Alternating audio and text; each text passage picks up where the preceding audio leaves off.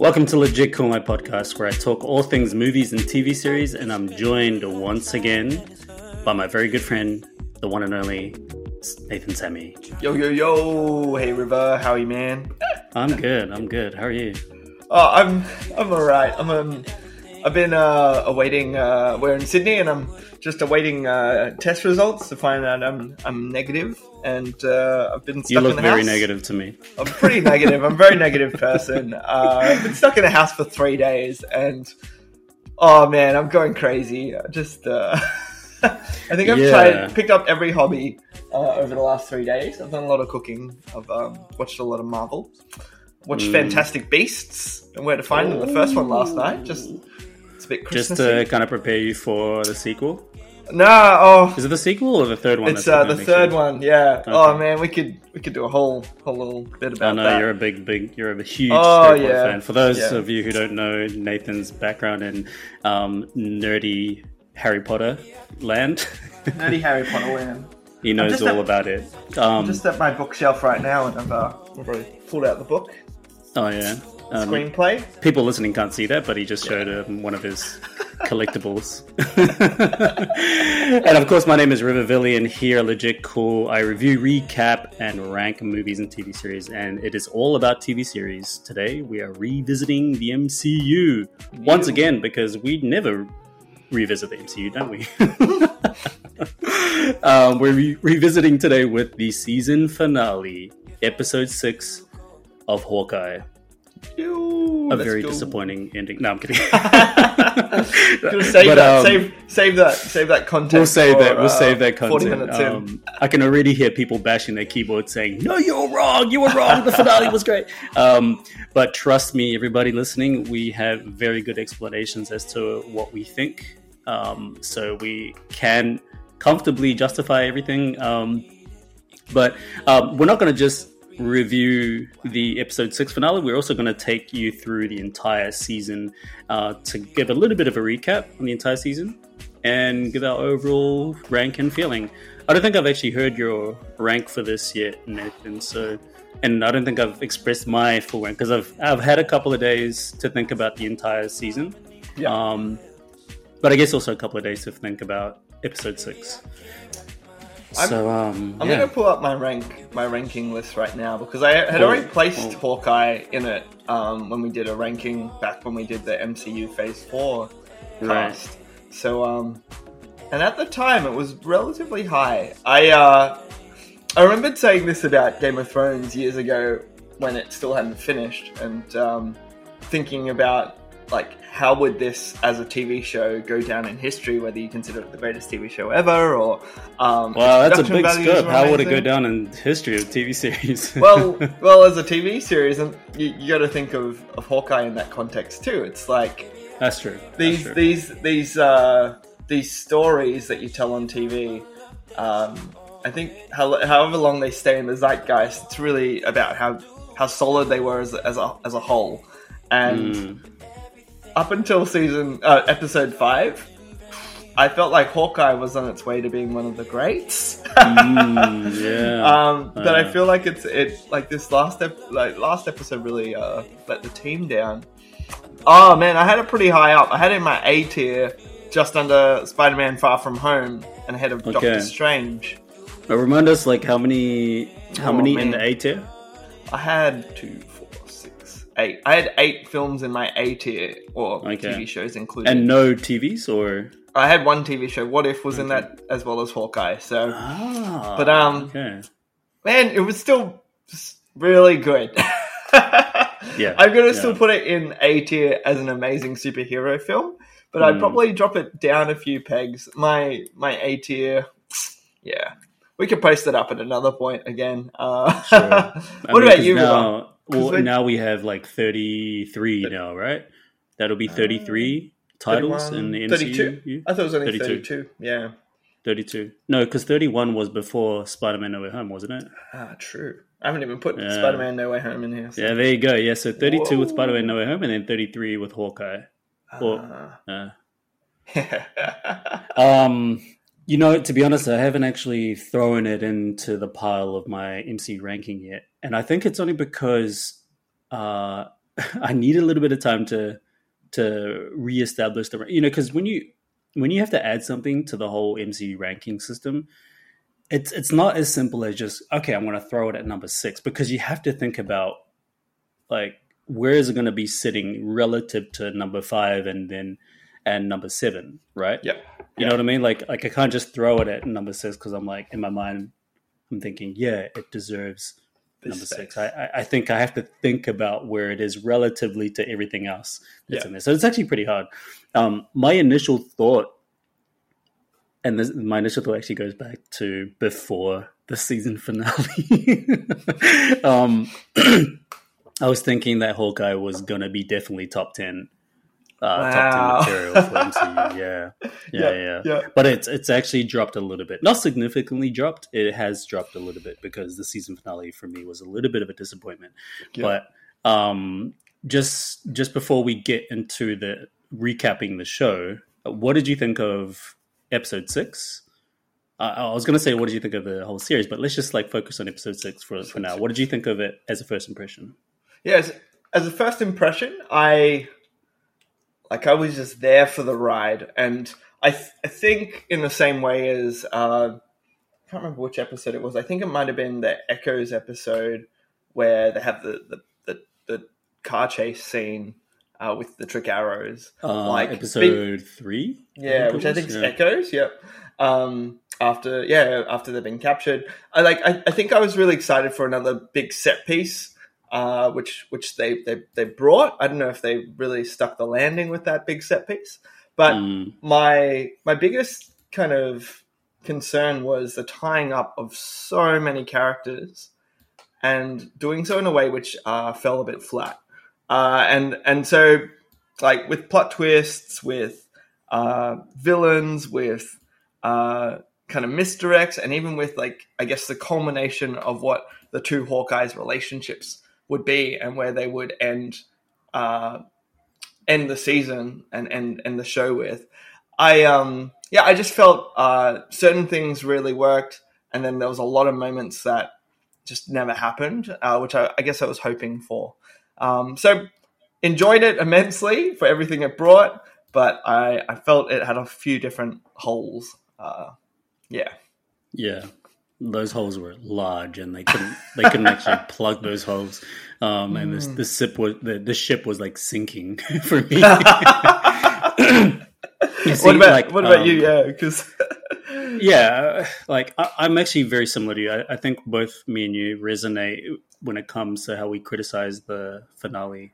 It's um, it's very enjoyable. There's actually nothing unenjoyable about it. Mm. But the biggest issues come in the form of, like you said, tying up these characters and tying up the stories nicely. I remember, you know, the advertisement for this was um, before Hawkeye came out. One of their marketing campaigns was um, this Christmas, like put a bow on something.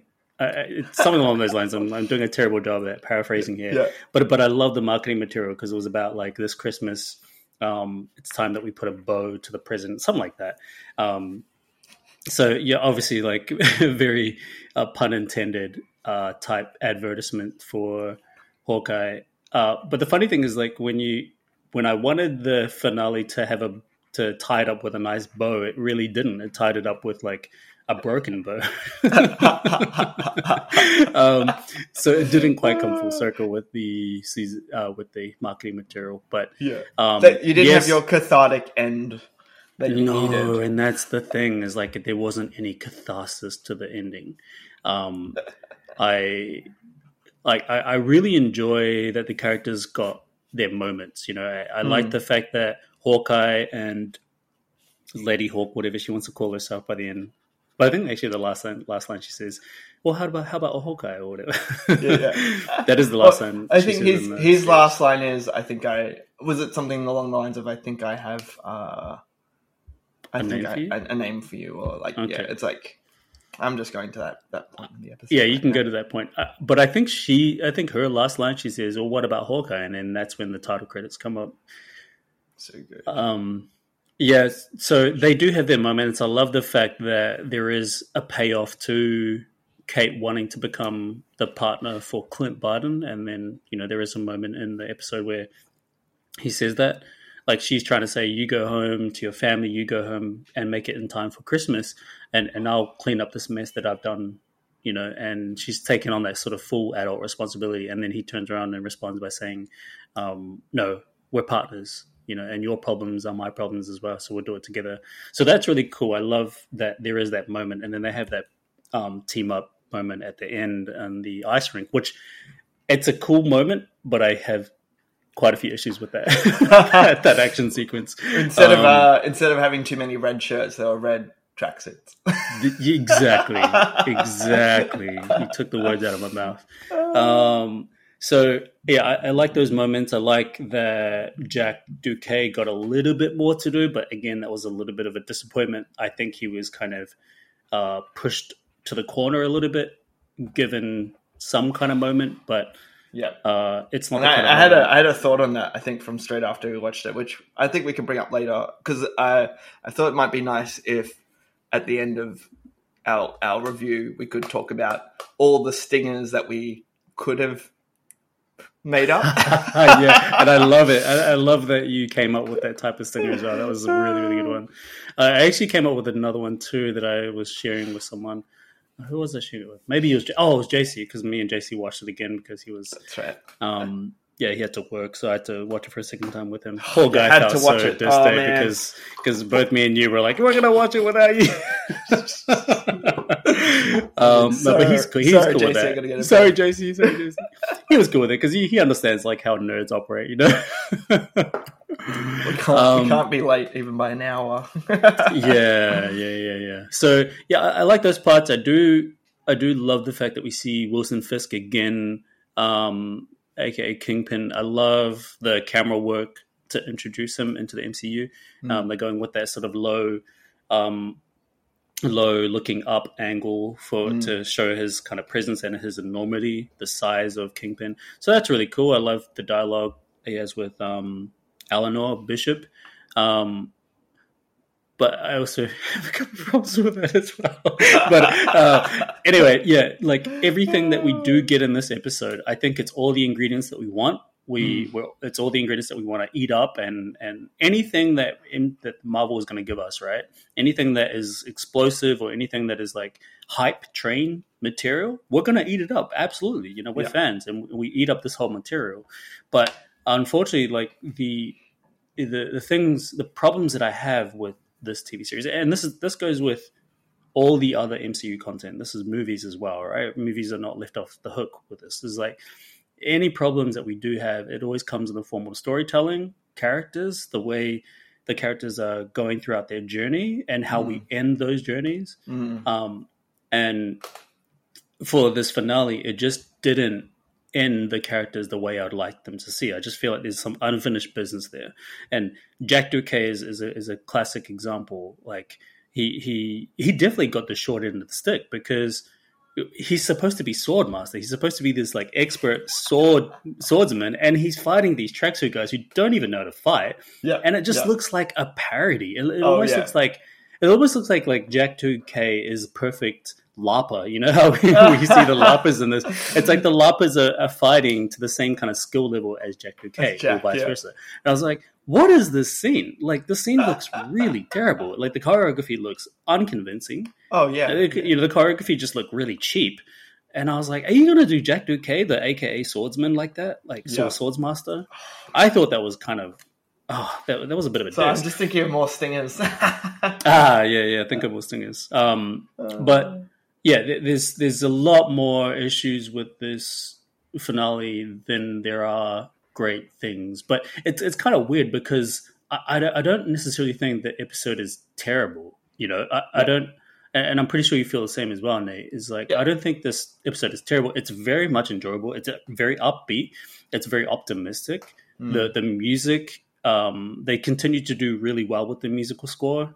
Mm. Um, and Clint and Kate they're the stars of the show, and they still remain as the stars of the show. Um, but yeah, I, I think I'm going to start getting into like very detailed stuff. So we might as well just like go through the episode, and we'll just recap each through. part. Yep. so you know we begin the episode with um, Kingpin. Uh, I was actually surprised that we're going to see Kingpin straight away. Like I know, I know we finished um, episode five with the screenshot, the pixelated, well not screenshot, the blurry, photo. blurry video, Uh, the blurry by, video sent by yeah, Yelena. yeah. That was the other thing. Eh? It was a video that she sent, and it wasn't. Um, it wasn't just a uh, a photo. Yeah. But I guess it makes sense because then we see Kate play the video. Um, even though it seemed like really staged, like there's this random camera in the corner that she hacked into. um, you know, watching um, Wilson Fisk have this dialogue with Kate Bishop. Uh, sorry, Eleanor Bishop. Yeah.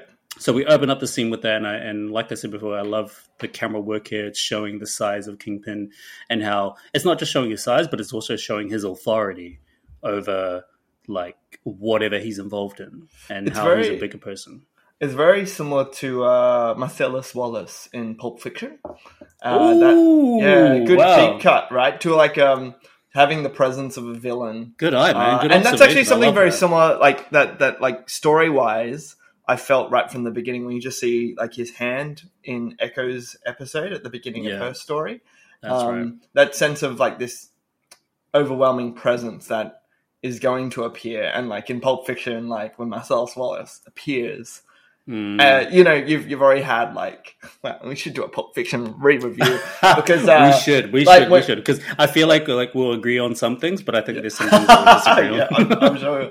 With like uh, John Travolta uh, and Uma Thurman's uh, story, and like Marcellus Wallace is in the background of that, and you see Yeah. him when Bruce Willis comes in and he tells him to take the fall, and you just see his little band aid on the back of his neck, but you still don't see his face, and it's like easily That's almost very good. two hours into the film that he appears, and like that's that's that kind of presence, um, and I Mm. think that's what like that scene is in some ways must be. I feel like it's paying homage to that and those other types of those mafia don, um, yeah. yeah, villains. I mean, I mean, I think with the every time you try and establish a, a big villain, especially if it's within the confines of like ground level threat stuff, um, and you know when it's to do with gangs and mafias, you have to try and use really clever camera techniques to be able to establish that presence, because Mm. otherwise. You know, when when you think about the greater MCU, there are much more powerful villains, obviously, compared to Oh, like yeah. human villains. And I was so just thinking of him and Kang. I was like, oh, big bads is phase True. four, right? Like, Exactly, and the I mean, Mandarin, Kang's and the Mandarin, right? Like, the Mandarin, yeah. I mean, all these guys are, are humans, especially like Kang. But, um, but I- think um, the challenge with MCU is always going to try and establish threats within their own um, contained like TV series and movies, Mm. so that we're not thinking about, oh man, this guy's nothing though. Like, Yeah. uh, there's there's there's like Thanos types and there's like Adam Warlock types, you know, all these kind of Yeah. like intergalactic villains. And I think I love the fact that we can sort of forget for a moment that those villains exist and just focus on the TV series. So I For think this opening scene done a really good job at that. Um, I just wanted to see more of it. I wanted to see, uh, I don't know, give us a flashback or something. I, I, I don't know how you would try and incorporate a bit more development with these Yeah. characters and the relationship they had in the past. Because, like, even You know though the dialogue is good, it's all exposition, right? But trying to Well- explain what had happened.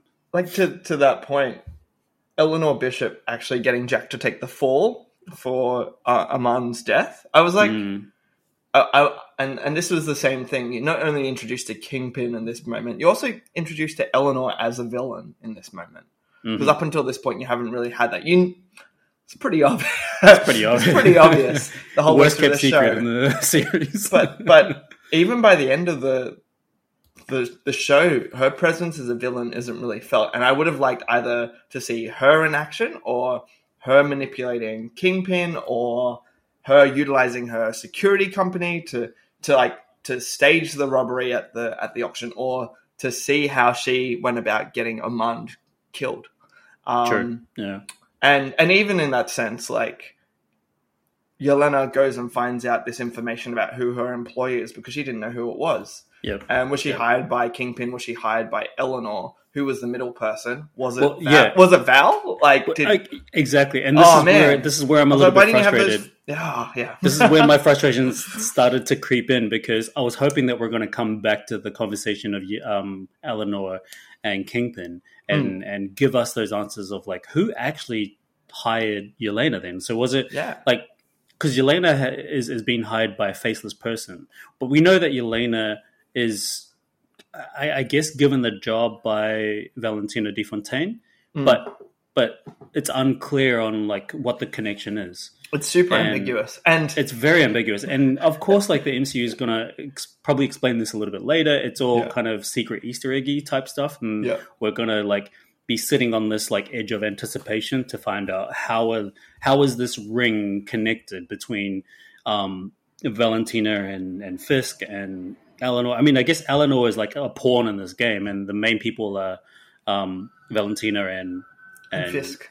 and Fisk, right? So Well, I, I actually considered her more similar, like on on a similar playing field to Kingpin, where she has her own kind of sway and her own power. And yes, she's Mm. been like beholden to Kingpin up until now. Like like she was Mm. the one paying off her her her husband's de- debts, and yeah, um, yeah. At the same time, she's building her own power base. So I actually thought Mm.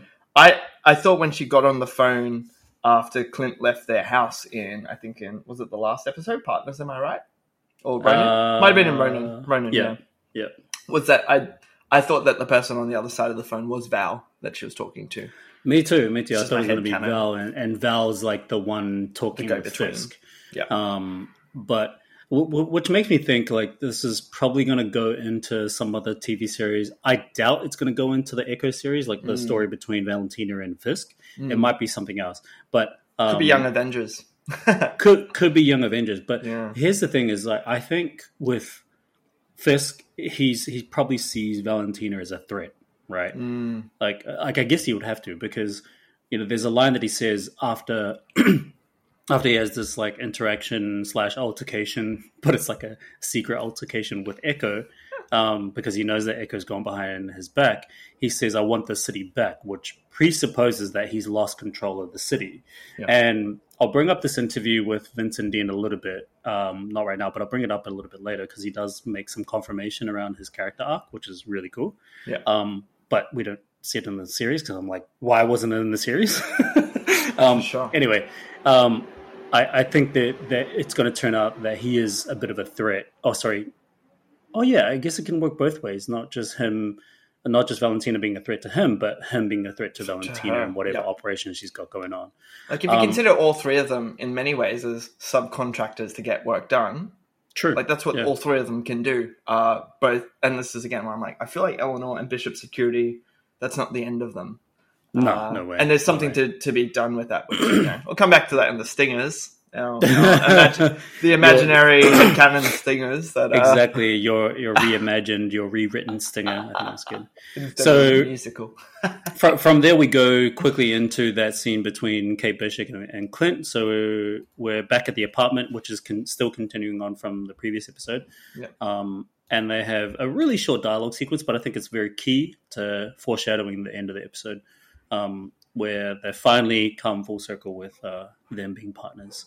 Mm, And she's like, she's like stunned. She's like, ah, she's like lost for words. mm. Um, so that's a nice little scene, and then we get into the um, the meeting, the Echo meeting with Fisk and uh, what's his name, Kazi. And Kazi, yeah. Who, who, by the way, is uh, Kazi the Clown. This is what JC was telling me. Yeah. I don't know much about this character, Kazi, but in the comics he's called Kazi the Clown.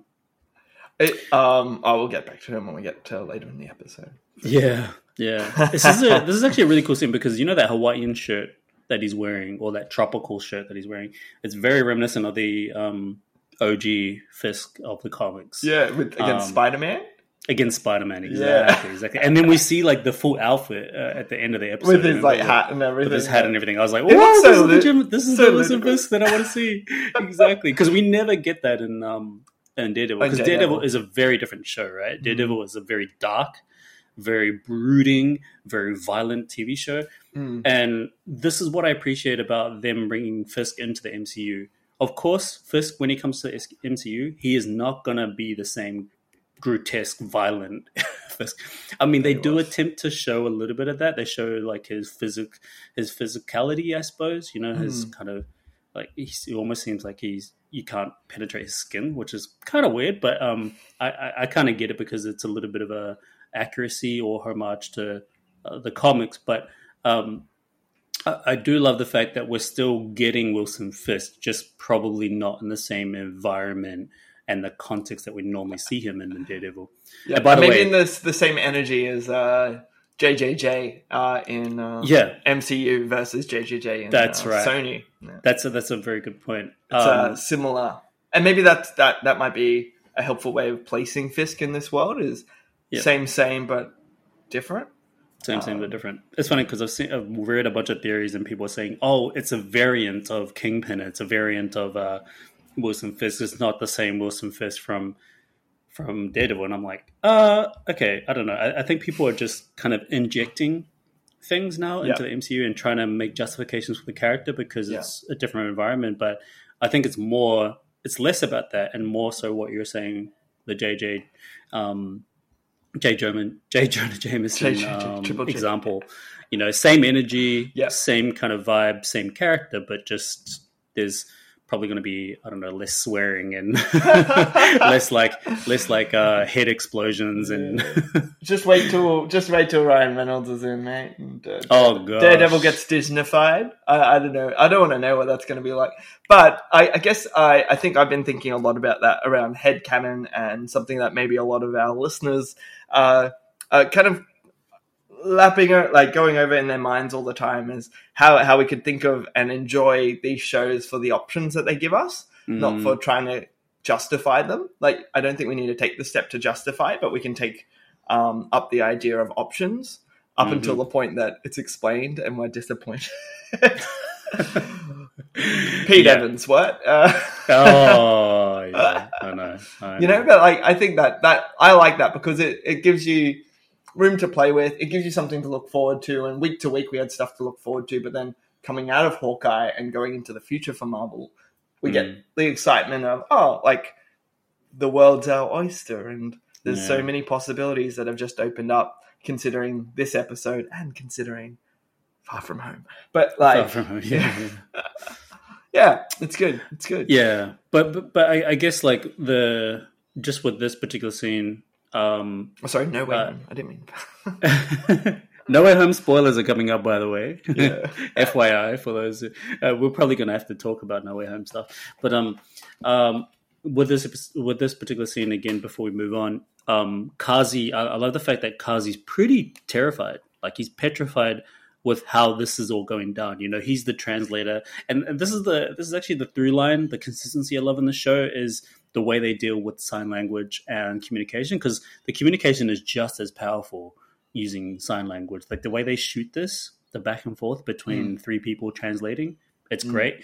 And Kazi's like incredibly petrified. He has no idea what's going to go on because I think it's also significant to how Fisk treats his people, right?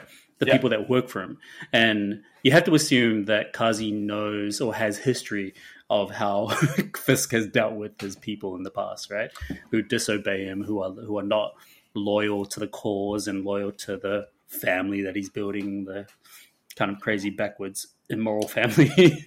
but um yeah, I love the fact that he's really scared and, and we see this also come full circle when he has a fight with uh, Echo at the end.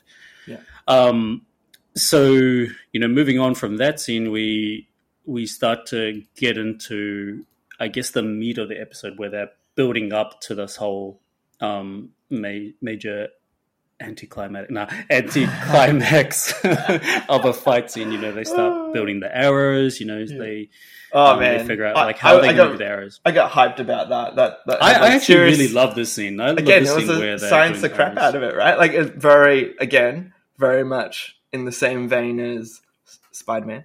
Uh, mm-hmm. Having yeah, having true, uh, true, science the crap out of this. This is uh, uniquely this. I think what what we're appreciating more in any of these superhero shows is things that identify them as that specific superhero. So not being yeah. a superhero generally, but being that specific what makes Hawkeye Hawkeye, and Hawkeye is bow and arrow, and it's trick arrows, and if he's going to pass on the mantle, that's a, a crucial part to it. Which I was thinking of at the very beginning of the show was like you see it right at the very beginning of of, of episode one where uh, Kate Bishop uses that tennis ball claw arrow right. Yeah. to to catch the bell so that it'll ring it. And I was Mhm. like, that's cool. Like she she made that herself, and so it's great to Yep.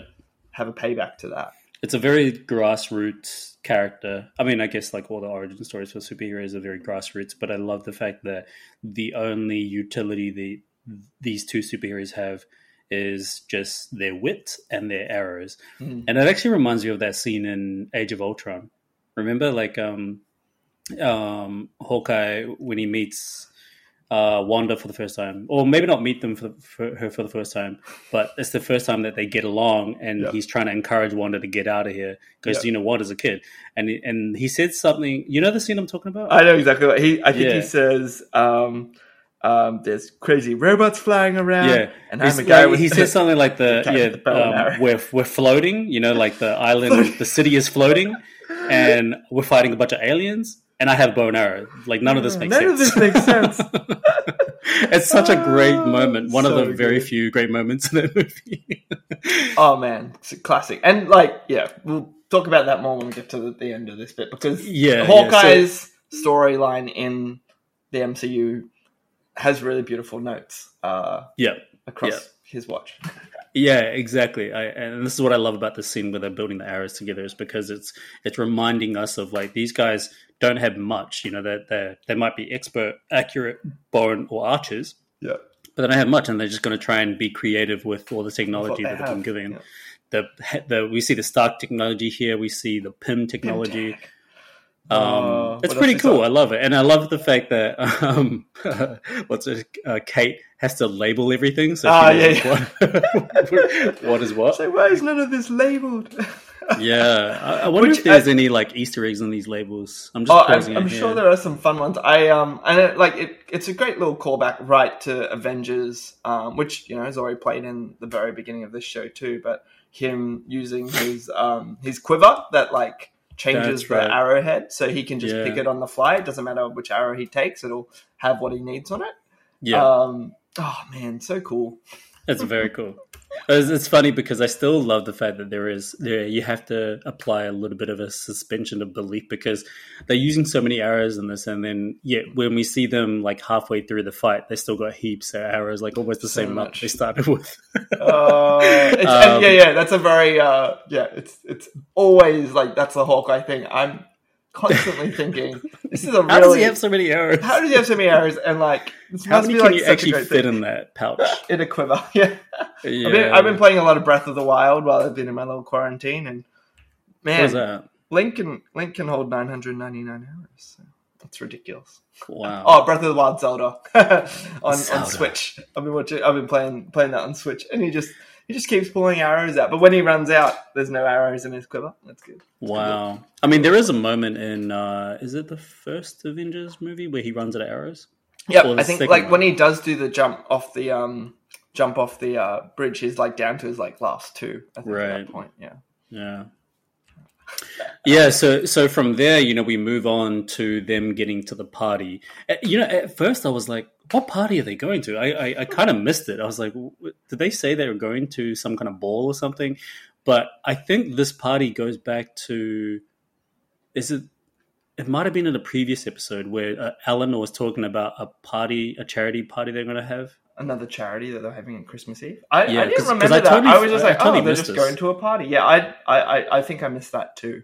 I, I totally missed it, and it kind of annoyed me. I'm like, why are they at a party? Like, I know that this is where like the big showdown is going to start, but why are they even at a party? Um, and I had to watch the episode again to kind of figure it out, but it- they don't explain where they're going. So Um, is it is it just like or why they're another going, charity ball that I think so. That Ele- I, I think Eleanor might have mentioned this in the previous episode or episode four. People listening are probably going to be like, "Man, how are you not paying attention to this?" We were pretty But anyway- there's a lot of moving parts. There's a lot of moving guys. parts, exactly, exactly. Forgive us, you know, have, have a bit of uh, slack for us.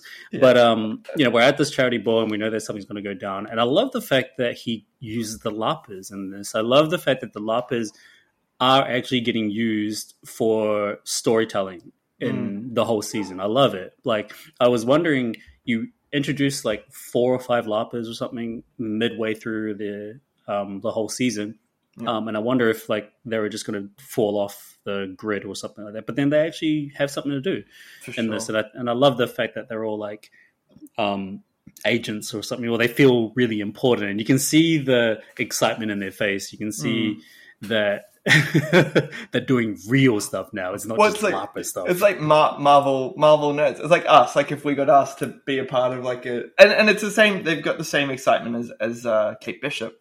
You know, like that- yeah, oh my gosh, like Hawkeye is asking us for our help. But there's that other little payback both to Grizz and like when was it Grizz or Grills? grills. Yeah. Grill like Grills saying like, man, like like you know, you That's do this right. all the time. I know you're and, talking about. Yeah, and and at the same time, like these guys are like they're larpers, but that's that's their hobby, but they're all like firefighters and firefighters, police officers. police officers. Yeah, You know, like Yeah. they're they're actually are they are real life heroes already, and and that that care and concern is like what makes it so natural and believable that they would dress up in their costumes and they would go and help him. Like I, I like that. That's very cool. But this is where it gets a little bit like hairy. If you were to like nitpick the whole um, arc of of LARPers, them being like actual public servants, Yep. I'm like, you're seriously gonna like help these fugitives? well, you know, you know what I mean?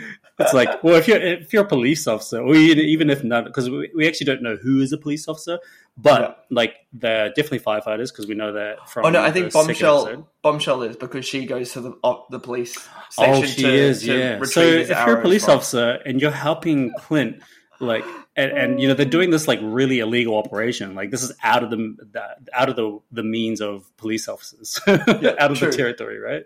True. That's a real nitpick, though. Anyway, like we're gonna forgive them for that. well, and um, I like again, like it's it's really it's really sweet that this was introduced, and and it's a nice little arc because it it helps continue to retain that humanity that I think Marvel's always constantly like Yeah. in the ridiculousness. It, it needs to continue to retain that humanity that superheroes save people. Uh, Yeah, you're and, right. And You're then totally and they right. also inspire people, and I, I think that um, yeah, I think that this show does a really great job of of of keeping that in the forefront. And I think like Kate, out of all of the uh, people to take up the mantle Mm. um, of of some of the OG Avengers, like Kate's the most human. And it's really fitting because Hawkeye is the most human of the of the original Avengers. Like Yelena's like Yeah. already a superhero. Like she can almost, if not can, take down Clint already. Like that's ridiculous. But Kate's still learning, and um, yeah, I, I just appreciate that fangirl vibe to her. It's cool. It, it's almost like a bit of meta commentary as well, is because we're us as viewers, we're essentially Kate, and we're also essentially like the LARPers as well. Mm. You know, um, if we get to participate in this heroic um, job or this heroic uh, occupation that has inspired billions, every single person on the planet, you know, why not take it? And I think it's um, it's great that you bring up that point of um, uh, Hawkeye is like the representation for he- heroism, inspiration, right? Mhm. And all of them are trying to aspire to be that. And it's a great piece of observation going back to what Grills was saying to Hawkeye. Is like, man, you're a real life superhero. This is the only chance that I actually get to be a superhero is live action role play, and to and to do it against like a real hero means a lot to him. And so the fact that that Clint gives all of them a chance to be a part of this operation, it's huge for them. And you, you can see it when you can see how disciplined they are. Like they're all really committed to this Mm. operation. Like I love the way Bombshell, like her name is actually not Bombshell, but we know that she's Bombshell in the comics. Bombshell, yeah, yeah. uh, what is her name in the series? I I have no idea. we'll find out. We'll find out. yeah, you find out. You find out while I just like talk about this part. But I love the fact that you can see the commitment on her face. You know, when she's standing there with the tray, the uh, tray of wine glasses, um, and and you know they sort of, they both duck after they get shot and stuff, and then Clint gives her a piece of instruction, and she's like so damn committed. You can see it in her eyes. You can see it in her body Mm. language. Um, it's it's just Yeah. such a great embodiment of fans in the real life, like us being really committed to Marvel, Marvel, MC, like MCU stuff, and yeah, it, it's it's such a great piece, and, and I love the fact that they're involved in this. Absolutely. I found her name. Her her name is Officer Wendy Conrad. Of the NYPD. Wendy Conrad. Can you do a Yeah. little bit of a search on Wendy Conrad? In the Uh, no, it's so good because if you were you uh, you know we asked for the best person to find their name. Her name is Officer Wendy Conrad, better as Elsbeth of Deepdale. oh, Because she has a she she introduces herself to Kate by her officer name, but then she introduces her as her. LARPer name. that is so funny. oh, so um, oh, for sure. That's so that's so good.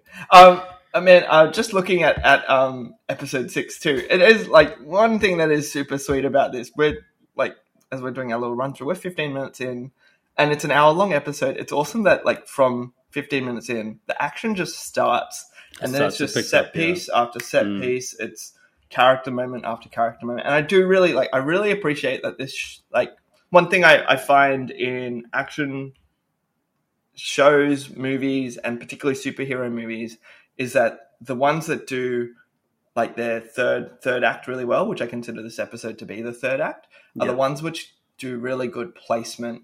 Um, you get good geographical placement, you get good uh, character motivations, you get good Mm. ideas of who's where and what their objective is and who are they against and who are they with Yeah. and like from from yeah from this episode one thing i do appreciate is the character beats because i think not long after this you have knowing that kazi's up to snipe clint and then you Mm. have kate finding yelena um, Yeah. it's cool Yeah, it's um, it, it's a good point. Like I love what you say about geographical location. I think it's important when you're trying to establish stakes as well. Is showing us where they're actually placed and not some fake like studio or whatever. Um, Rhys Thomas said this in an interview. He said that I want this series to make people feel like they're actually in New York. So too often you see TV series where they say they're in New York, but really it's like the backdrop of like Detroit or or Yeah. uh, the Yeah. backdrop of like some kind of dingy studio or whatever. or it's And- it's suits which is new york but it's set in toronto because the streets are obviously way too clean and you're like there you go, oh this there is that's not new york at all exactly. Yeah, yeah, exactly. And, and this is this is what Rhys Thomas was saying. He's like, I I wanted to actually film this in New York, so it Hmm. does look and feel like New York, and Hmm. and they've done a great job in this whole series. Um, to establish that we are in New York, and it's uh, it, it is a little bit rough around the edges, but there are some some nice parts of New York. Which is for the for the most part, we only see the nice parts of New York here. We, it doesn't look like we get a lot Daredevil of New. York. No, no, we get a lot more of the Times Square, Times yeah, Square, and yeah. and that and New York at Christmas, which I Yeah. have never had the pleasure of being uh, in. But one of my friends, I was on the phone with her yesterday. She she's living there at the moment, and it's right. apparently super magical. Yeah, Uh, and this is what they do a good job at expressing is like that that classic um, Christmas adventure and vision that we've always seen in uh, Hollywood shows, you know, Oh, movies and. TV series. Yeah. Um, so we go through the scene and we finally get Yelena back, and she's in this green. she's Oh, like dressed for the season. so I wasn't cool. expecting her to be dressed for the season. I She's love it. so she's even got the lipstick, and Yeah, and her hair, man, her, And her hair is freaking like- awesome. it's gonna get a lot of um, talk. I think her hairstyle in this it's so Yeah. good. Man, Um, so- such whatever choice actress. around that was, you know, probably coming from the director to Mm. Instruct like the makeup artist to give her like a bold look um, when it Mm. comes to the hairstyle. Um, but it's also actually this like a similar plait to um, Natasha's plait Yeah, true. in true. Endgame. In Endgame, yep, yep. Yeah, yeah. Just- I don't know if that was deliberate, but it was just maybe like maybe it's piece. just a, a very good. Uh, it's about mobility. Um, True. We were just talking About about, our hair before because, as you guys can't see, but uh, Riv and I, you know, we don't have heaps of heaps of hair to worry about. Um, Yeah. yeah, yeah. But I'd Hair's a imagine us. having a ponytail would be good for mobility. So. Mm. So yeah, she's she's going through. Um, she kind of she doesn't really crash the party here because the party's already crashed by Kazi, like trying to sniper everybody from. It's like a Jason Bourne type scenario where he's in the opposite building and he's trying to like assassinate certain people. Um, and there's a lot of chaos happening, and then Yelena bumps into or Kate bumps into Yelena at the elevator thing, and I actually like really like this part where they have this piece of interaction inside the elevator, and it's Yeah. it's like the the weird thing is that in real life, I think they're quite close in age. Yeah, but yeah. I definitely get the vibe of like adult and child thing in this whole elevator sequence. yeah. There's like It's actually you, really funny. You've already got Yelena, who's got such purpose, and she's already had that purpose since Black Widow, uh, Mhm. and trying to trying to um, find and save all the other Black Widows. She's already got intent, and um, and you can see that right here, where it's like, in many ways, though this is personal, this is just another job for her, and Mhm. she's here with this young amateur who she really likes, and she uh, like you could. She respects such her. good chemistry. They respect each other so much, and then. Yeah.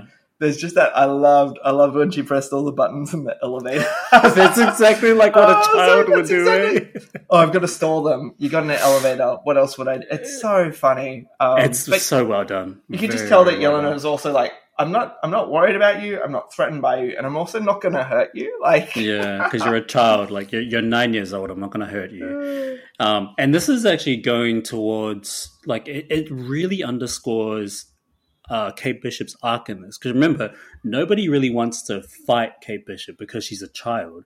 Mm. She's just in the way. If you go Mhm. through every single episode, her her interaction and fight scenes are always in the form of just her getting in the way, and no Mm. one's like trying to intentionally attack her. Mm. Right? People are trying to attack Clint. Clint. They're all worried about. Oh, Ronin. Yeah. Yeah, they're all worried about Ronin and stuff, and, and Kate Bishop's just like that annoying teenager that just keeps getting in the way. And this is a very good way to highlight that, like the whole tracking in the um, offices, you know, going from like right to left. It's a really cool tracking shot. Um, and I love the fact that, you know, Yelena is just trying to get away from her and she just keeps getting in the way. And then like uh again it, it's that that funny space between what does it mean to be a superhero where you might be able to do all the things but knowing i guess it's the wisdom to do what's right and at the right time uh, and also Mm. doing like the things that aren't like dumb and one of the one of the funniest bits is at the end of this scene where um Yelena does her Black Widow jump out the out the window Jump out the window, yeah. like Kate follows her, and I'm like, "What are you doing?" Like, because you can just be like, "Yeah, Yelena can do that. Of course, she's a Black Widow. She does that all the time. We've already seen her do that in the in the show." yeah. But like Kate's, you feel like Kate's just a human, and that's really high. I know, that's Oh, super man. high. I was I like, mean, "That's so dangerous." like they even like they even do some great camera work to show us the height of this thing and then Yeah. she just wants to jump out as well i'm like like, Are you kidding? uh, like i think i can just give her the scene because we've seen her grow in uh confidence you know we've Yep. seen her grow in her like um inspiration for heroism stuff but it's so funny she literally just jumps out doesn't even do exactly the same as Yelena. oh man, yeah, like i'm wondering like you know that thing that she uses to i'm just watching the scene now That's yeah. so I'm watching it too. It's like she uses um, some kind of grappling thing to go yeah, down. I think she just uses a cord and like uses tight tightens that to use as yeah, friction. but like no way she survives that, man. Like the speed that she's moving, like Oh, falling man. from that building, no Yeah. way she survives that. That's like total Oh like suspense of disbelief. Yeah. halfway down the freaking building. Um, Yeah. That's Rockefeller, right? In front of. well, I'm not sure. I'm pretty sure that's Rockefeller. Well, Yeah. Jason was saying it's of 30 Rockefeller, but then there's a sign. Uh, I think we see the sign in a moment, like So, yeah. um, uh, like on what the building is. I, I thought it was Rockefeller, but I I don't think it says Rockefeller on that building. which is another nice little um, Spider-Man. I know, Uh, I know. Another reference. It would have I'm- been great. I'm fairly I was sure half expecting Spider Man yeah. to just come in, like Oh, you know, when she man, jumps out so the was, window. Just catches her. I was like, no. I was like, Spider Man, Spider Man. Spider Man. Um, that uh, actually, that's what I was thinking too. I was like, "Ah, how about I just give you a lift down? Yeah, Uh, looks and it's like looks like you've got this. I've got something else, like other fish to fry. Um, exactly. Yeah. Can we talk about Kazi and? Uh, oh Okay. man, well, Oh, just Kazi. well, just uh, like just considering like him Oh, as sorry. he starts this to snipe. yeah, was Kazi and Hawkeye. Yeah, I just so my my biggest and and so in in similar ways with Kingpin when Kingpin comes up later, uh, and I told River this before, but I, I haven't really followed much of Daredevil or any of the Netflix Marvel. Uh, I've like started each of them, but I think at the time I was telling River this before. I think at the time I was just busy with other things, and they just had a slow pace, and I just wasn't as connected to them. So I, I didn't really know what Kingpin's powers were coming into this as well. Uh, only things I knew was from Spider Verse, and in the same way, way with Kazi, I, I felt that for a two IC to like the big bad and two IC to Maya as well, like his characterization has been a bit all over the place, both in terms of what he can do, how powerful he is. You can tell that he has some sway and influence, but you can Mm. also like. I, I found it strange that suddenly he's a sniper sharpshooter, but he's also good at hand to hand combat, and he can also catch an arrow Catch with an his arrow, bare yeah. hands. I was Uh, like, that like that that was quite jarring for me. That really took me out of it a bit. I think that's where his character falls apart from me. I mean, Mm. like he's we don't know anything about his fighting background. We don't know anything of his like uh, reactions, his like fast twitch reaction. We don't know anything Yeah. about this stuff, and there's there's no evidence through the entire series for us to infer that that would even happen, right? No. It just even like working under Maya, I, I just felt I was like, I feel like Maya's more of a threat than him, and that's the way that they portrayed him, like as the two I see to her. So Yeah. yeah. that was really annoying. it just seemed like a odd choice and i didn't buy it for one second and especially the way he dies like no way he's a guy that can catch hawkeye's arrow oh my gosh! it's yeah. not just any old arrow it's like hawkeye's arrow catch a hawkeye's arrow and then to just die from echo that way that was Oh, like yeah, the yeah. most bullshit thing ever like, like, this is not like uh, terrible terrible way of writing a character terrible. Yeah, um, I think he still has great things to do in the series, and he he's sort of somewhat of a like a conduit or even kind of like a MacGuffin type thing because he's Sure. the one that's going to initiate that feud between Echo and Fisk. Yep. And so he has something to do. But why why write these like really unrealistic characteristics for him by Absolutely. him catching an error. Like I really felt for him. I really like the scene with him and Hawkeye in the car when Hawkeye's threatening him and says, like, Yeah. you're going to go and sort out this Ronin stuff and convince Maya to drop it." I like, I really liked him, and I really, really like felt connected to him. I thought the guy is a great actor, and um, Mm, I think that that that kind of just makes it a bit, um, yeah, again, frustrating for him and his own characterization. I think it's the Mm. same way where they might mention someone by name, and in the comics they're X, Y, and Z, but in this show, that it's just their name. yeah. and that's kind of what I felt with with Kazi. Um, Mm. and I don't know much of him from the comics either, to be fair. But Yeah, neither. I mean, he's probably not a very significant character in the comics, but um, or especially when it comes to the Hawkeye series and the Kingpin series. Hmm. Yeah, it was just so disappointing. I'm like, he, he's another one that just got the short end of the stick. Okay, so here we, we've got it's called the Comcast building. Comcast, okay, cool. Yeah, Right. Comcast. What's that a Comcast reference, or- I mean, Comcast reminds me of um, uh, what do you call it? Oh no, that's Capcom. I'm thinking about. you know, like Street Fighter. Street Fighter. Comcast. I feel like I know Comcast though. I think like again this like sense of like New York and like the big Christmas tree and all of that. Like Mm. it, it's really like as a final action set piece, place amazing, but Mm. I don't know. There's some cool stuff on the ice for sure. Uh, it's just it's a funny set piece, and I, I actually also my other little nit, nitpick is final set pieces at night kills me, man. Like, Ah, yeah, yeah. The Uh, do like do you have the same? Actually, like, tell me what your real criticism about like set pieces, like action set pieces at action, night, action set because I think it might be night. similar to mine. Yeah, so like uh, th- three three big things. Uh, again, those that, that first one I said about geographical location and being able to place people and motive is harder to Mhm. do at night. Uh, Mhm. Second, and we've seen this most egregiously and recently in uh, Wonder Woman two, 1984, where the final Oh God, fight that, scene against that um, atrocious piece of garbage. against uh, totally. what's the uh, the cat lady uh, um cheetah? Cheetah, um, played by Kristen Wiig, who's fan- I love was Kristen. great. It was really great. good. I, th- I think she done a great job in the movie, but the Like, just absolutely garbage. Doing those night scenes too, uh, as a way Oh, that in was which hard to, to hide. CGI. Oh, that kills me.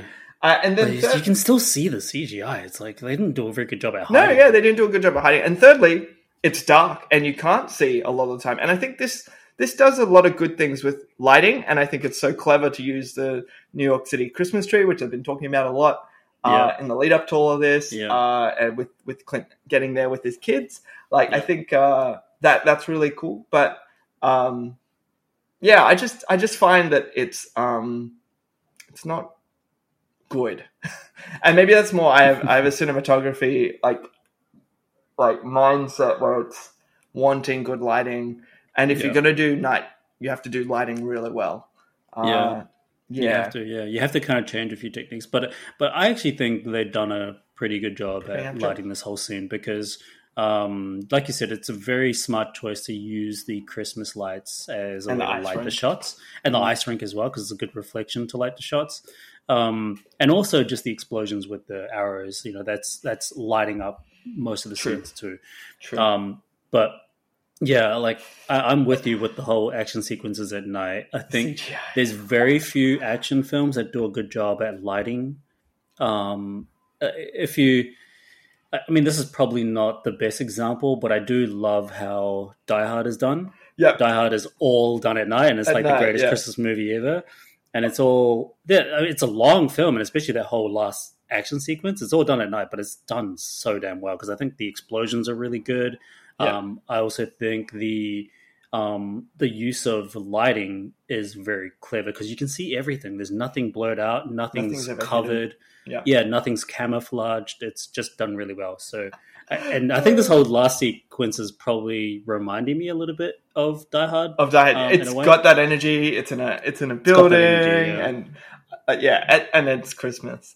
The because Christmas, I think. I messaged you uh, just the other day on my Matrix rewatch because that was the last time I mentioned good lighting done at night was Trinity's Ah. first scene in oh in the God, Matrix. Yeah. yeah, it is a very. it is very if you haven't watched it recently just go back and watch it it is just so clever with lighting and and whenever she moves into frame or she moves out of frame Mm. there's always light ready and shining on it and and so those silhouettes all of that it's just there Mm. and it's chef's kiss like so, But I, but I think I'm a part of the the secret to well a well lit scene in that opening sequence for Matrix is like her costume. Her costume is a good reflection Yep, of the yep. light, um, and you can see every movement. Anyway, this is not a Matrix review. it's another matrix review. this is I've done the Matrix review on the previous one. By the way, if you want to go to the previous episode, I reviewed Yes. Matrix there. Uh, Um, so good. Uh, want to talk about uh, Hawkeye and Hawkeye uh, team up against yeah, yeah. Actually, like just quickly before we get Yeah. to that, um, we see the LARPers come out. Uh, what do you think of their costumes when they come out? I just thought it was really sweet. It reminded me of Thor uh, with uh, with, with the his um, uh, what is what it? called? His Mighty Oh. Three and what's her name? oh Sif, Sif and the mighty. Warriors Three. Oh, the Warriors three. There we go. Sif Yeah. and the Warriors Three. Oh yeah, and, uh, this time there's two females and Two one females. guy. Um. You Oh, know, two you guys. know what? Like two guys. I- there's uh, two. There's grills.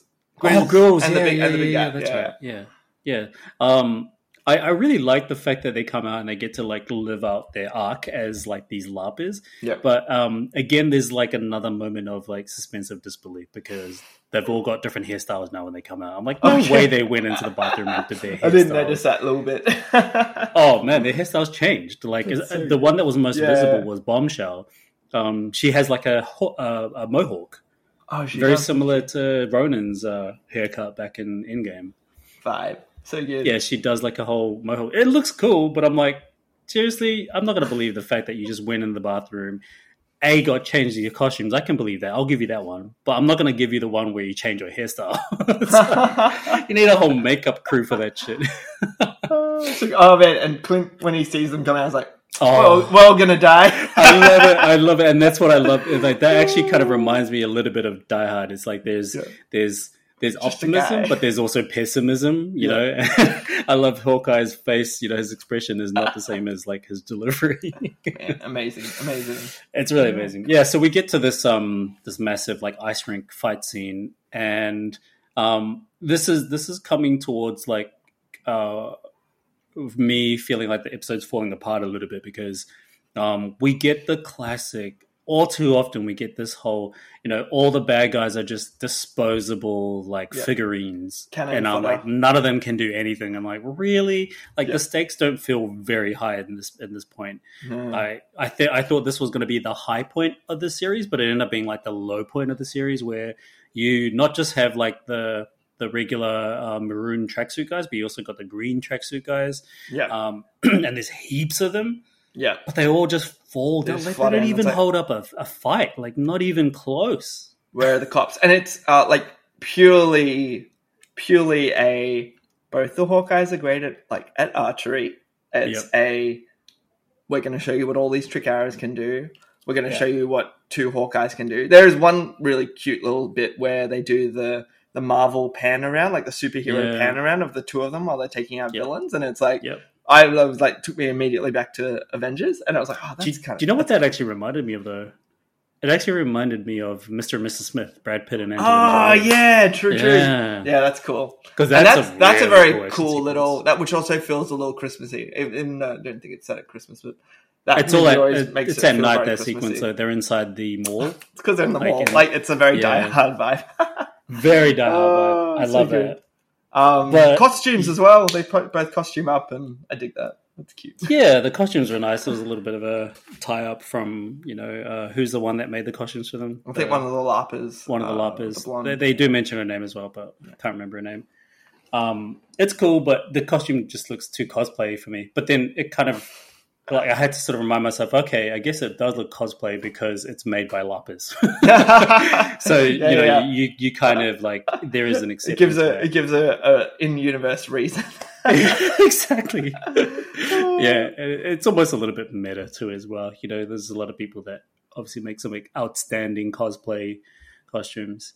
Um, but yeah, I mean, the whole scene is just like okay for me. It was a little anticlimactic. Like uh, it was just too easy for them. They pull out all the the trick arrows, and the trick arrows are fun. I mean, I love the fact that we get to use all the Pym tech as well. We use it Yeah. twice in the scene. Yeah. Uh, once is when they blow up like the end of a of an arrow, and then the next part is like shrinking.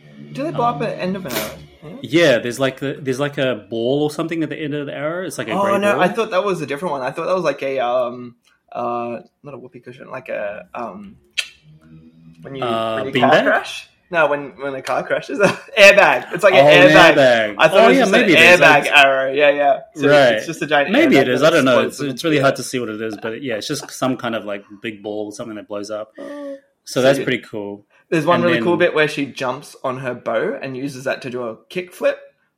It's Oh, yeah, yeah, that yeah. was sick. I was like, that's, That's awesome. actually the second time she's used the bow in that way as well. Remember, she used it like that to slide in episode four yeah, yeah, on the right, roof. right. Yeah, So yeah, good. that's very cool because that's Yeah, something that we've never seen Hawkeye do. Is like use the bow itself. Yeah, is Um, this used as a bow staff? Bow staff, yeah. Fought, fought uh, Black Panther. That's such a cool moment. Oh yeah, yeah, Dude. true, true. cool, for, Um, cool for Black Panther. Clean, yeah. um, yeah, and then like it's cool that we get the shrinking of the um The truck. truck. But this is where I'm kind of like I, I don't know what the rules are now with um the whole shrinking thing. I thought Uh, I thought the humans have to wear something that shrinks them as well. no, I like- think they've they've shifted it a lot, and um, I think it's like an enclosed capsule because in in uh, Ant Man and the Wasp they have the button in the truck which can shrink the truck at like on a dime. You know, So there's- True, true. there's that. Yeah, My yeah, like my that. biggest thing with the physics, which I always got confused about, was when Ant Man shrinks, he weighs the size, he weighs as much as that something that small would weigh, That's right. but then yeah, he can use the same force as Yep. a regular human. Yep. Um, which is ludicrous. It all doesn't make much sense. Like, Yeah, it, it, it's Yeah. all very I comic I love it, booky, and It's it's very like it's like the laws of physics within comic books and stuff, Yeah. which I, I I usually don't mind. But then I'm I'm kind of when they start to breach that line a little bit, that line of exception and that line of sort of compromise, Hmm. it gets a it. It draws me out of this out of the story just a little bit, and especially when we see the truck shrink, and I'm like, "What? Really? Can humans shrink as well within that thing?" But then, yeah, you're right. In Ant Man and the Wasp, both um, Wasp and Ant Man, they do shrink within the car. yeah. Um, but then it's like, well, how does that even work? I mean, I thought you have to have a suit though um, to shrink. Anyway, whatever. That's like a nitpick. Um, and then from here we get the Kazi moment where he like uh, captures the arrow. The most bullshit like skill for a character, to have, and especially for Hawkeye. It's like you you almost like uh, like under uh, what do you call it? You almost um oh wait I can't even think of the word. I was gonna say underwhelmed, but you almost uh uh ah, what's the word I'm thinking about? Like, it's like such a simple word that we all think about, that we all use. Um, you're Intuition. Wait, understating, understating, understating like Hawkeye's uh, ability or um, undermining undermining. Oh my god! Thank God you're here. eh? the underminer. Um, yep, yep. undermining his skill there for a moment when he just captures the arrow. Oh makes man, it's just like, are you kidding? And then yeah, it is funny because like no shit, like that that was pretty funny from Clint, where he's like, Yeah. all right, like it's the world. I feel like Clint's more like used to this is the world I roam in. Like people can do ridiculous things, and I'm one of them. Like, Yeah, yeah, I guess. but Um, yeah, and we'll we'll come back to that at the end. Around again, we already talked about Kazi, but stingers and other things they could have done. Oh yeah, that's right. That's right. Yeah, and then I guess like the last part that we see Kazi is when he dies at the hands of Echo. Here, um, I love how Echo shows up. By the way, you know, she slides in with her motorcycle. Oh man, so cool! And it also is a little payback uh, or um, callback because I forgot. Like this is how how silly uh, I guess, or maybe convoluted this became. I forgot about Maya by the time we got to that point. So when she slid slid up. I even said I was I was with my partner Hannah at the time. I was like, "Who's that again?" I was like, "Oh, it's Maya." Like I'd forgotten she was there, but it is a nice little callback to when they're in her apartment and then Yeah. Yelena appears. So, which is It is you really nice. Like I like her little slide in with her Yeah. motorcycle. It kind of reminded me of um, uh, Mission Impossible or something. Oh yeah, yeah, so You cool, know, and also a bit of um, a bit of uh, Matrix as well, which is nice. True. and her outfit, her Trinity, outfit. um, of course, she takes off the helmet, and then we see that she's had time to straighten her hair. Suspend like, disbelief. Really? There's too many things in this episode where it's way too convenient, and no way these characters have time to do this kind of shit.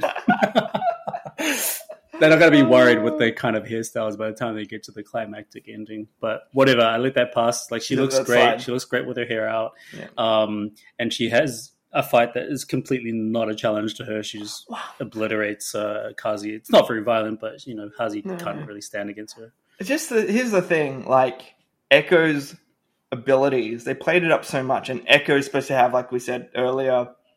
Did we say it earlier? I don't know that Maya's abilities are one of observation, where like Taskmaster, she should be able to do what anyone else does. Yeah. by But I guess they deliberately wrote that out of the comic character, Yeah. right? Because yeah, in the comic she's supposed to be like Taskmaster. Taskmaster. But you see that a bit in the show where like when she's a kid, like taking down the kid at the at the dojo. And and, True. and this is what I thought. I was like, with her final fight of this of the show, surely they'd pay that off. They'd they'd have a moment where Kazi actually he's like all right, we're doing this. And I do like that they have this like she her motivation for him is let's just leave because I want to be with you. Like I think that was Yeah. really sweet. So that is sad and it's quite heartbreaking for her. But there's Hmm. I just thought they pay that off with once she realizes he's not going to do that, she learns his moves. And again, that's where it's like Yeah. they should have done more for Kazi to make that a better payoff.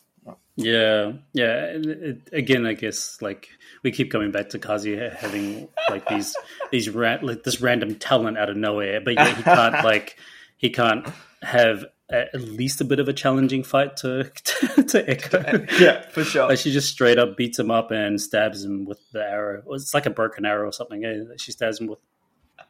Yeah, yeah, it is. Yeah, yeah, just to break an arrow.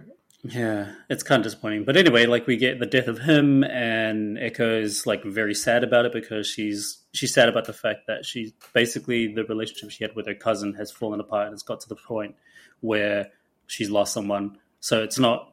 Mm. It's I not. don't think it was a cousin. I think they were just like. I thought they Oh, were a not cousin. Yeah, I, think thought, just they, I thought they were. I thought they were together. Oh, Oh yeah, yeah. no, So because thought, remember they call Fisk uncle. I thought that was just a uh, Oh, just um, a thing. a mafia thing. a mafia thing. Yeah, let's call the boss Yeah. uncle. Yeah, Like maybe. the yeah. I guess we don't you really know. know. if they're actually related. Because I Um, feel like it would have been rougher for Kazi to have killed his. Because technically, then wouldn't his uncle actually be her dad? Yeah, yeah. it- It'll be yeah, the uncle would be like or someone's. I don't know. Anyway, Oh, I thought that, I, well, I thought I thought they were uh, they were lovers. Oh, I never got that at all. really? Oh man, no. No. I was like, that was her connection. Like, come run away with me. Like, Let's Oh, leave this all behind. I didn't see that. You I might mean, need another rewatch, River. maybe, but I, I, like I'm thinking about any of the interaction they both had, Kazi and Echo. Well, I, I feel like uh, there was like his imploring her earlier on to like leave the Ronin stuff and Mm. um yeah and and that that's something that Clint really noticed like Clint took notice of it and that's why he's like Kazi you can convince Maya like I know you can do this right. um unless he was doing that because he knew that Kazi was an informant because Clint's the one that tells Maya and I that think- it was an informant Oh yeah, he'll definitely know that Kazi's the informant at that point because True. remember, like like He's Ronin was always masked and and Kazi doesn't have a mask unless he was wearing his clown mask yeah that we never see. But- well, yeah, and he always has a balaclava, which he always takes off. Like Always the takes off, yeah. First scene is like takes off his balaclava. It's a good yeah, I mean the dude, so I tracksuits, get that. uh, the tracksuit mafia are definitely the worst kept secret for identities. um, They all but yeah, anyway, important. like we get the death of him, and Echo kind of moves on from there. And we know this is going to like set up her arc as becoming a hero or some kind of anti-hero for her TV series. Hmm. Um, and then um, we jump quickly to Wilson Fisk in the traditional, or not the traditional, but one of the traditional outfits that he has in the comics. Love He it. looks amazing in this. He almost looks like Dick Tracy. Like he's kind of got that Dick Tracy vibe to him. He's got that energy, and his voice. Um, his voice was like a little. Like I was like, "Whoa, what is this accent?" Oh yeah, because you've never seen the Nah. Daredevil series. Oh, that's that's his voice. His, that's Oh, his so like good. sort of menacing voice in uh, Daredevil. Which it, the the weird like the little bit of nitpick that I have here is that the voice and his demeanor doesn't quite work for the MCU because the MCU is PG. But then when you go to when you go to Daredevil, like that's so gruesome and violent. His whole voice, like his tone of voice, I guess, works well for the series. But I mean, it's, it's still works for this. It just it was something that I, I was kind of thinking, oh, like it seems a little cordy, maybe his voice hmm. for the tone of the of the entire series because it's PG. But anyway, it's still really good that Wilson Fisk comes back and now he's wearing his traditional outfit um, that we've never seen him wear in the Daredevil series. And the Daredevil series is always in his white suit. And season one, he's always in a black suit, but then he gets his white suit later on, and that's part of his character arc. River, Um, should I should I watch? You should watch it. Daredevil. You should watch it. Yeah, it's really cool. Like Wilson I think I want you now that like you know we also have not just Fisk, Well, there, Mr. Murdock. we've got um, yeah, Matt Murdock. yeah. Oh, spoilers! Spoilers! Sorry. Spoiler. spoilers, spoilers. I feel like we've, we've already mentioned enough little No Way Home things in this I cast. guess, yeah, yeah. I mean, I'm, I'm I'm assuming that everybody's listening to this has already seen No Way Home. Um, but yeah, yeah. Uh, Matt Murdock is in the MCU officially. He is canon. Maybe it's a different Wilson Matt Murdock, Murdoch is there, you know. Exactly. Um, so And, so you, you should because I think Wilson Fisk his character arc throughout the entire series is Hmm. amazing. It's really really amazing. Um, I'm going to disappear for a sec. River, you can start talking about uh, their final fight scene. Oh, Hawkeye okay. Jr. Okay. and Fisk. Okay, okay. I'll, I'll, I'll take it away for a sec. Um, so with Wilson Fisk uh, meeting uh, Eleanor Bishop and trying to convince Eleanor Bishop to get out of the damn car and let's talk of this because if we don't talk about this, I'm gonna slash her head. That's pretty much what happens in this scene. And actually, the, the good thing about um, this scene is that we we establish Wilson Fisk's uh, physicality here. His strength is like way off the charts compared to what he was in Daredevil. Um, and he also mentions this in his interview how his his strength is far more superior in the Hawkeye series than it is in Daredevil. Um, he literally just rips off the door. It's kind of insane. Um, this is almost actually reminds me of the first episode, not the first episode, but one of the episodes in season one where he demolishes somebody's head with a car door. He seems to have a thing with car doors, but here he just straight up rips off the car door, freaks the hell out of Eleanor, and then Eleanor um, is trying to. She's like struggling to deal with Wilson here, and then it's quickly interrupted by Kate Bishop, and then Kate Bishop's like trying to come in and save the day, and she ends up just being another annoying piece of hurdle for all the characters in the series.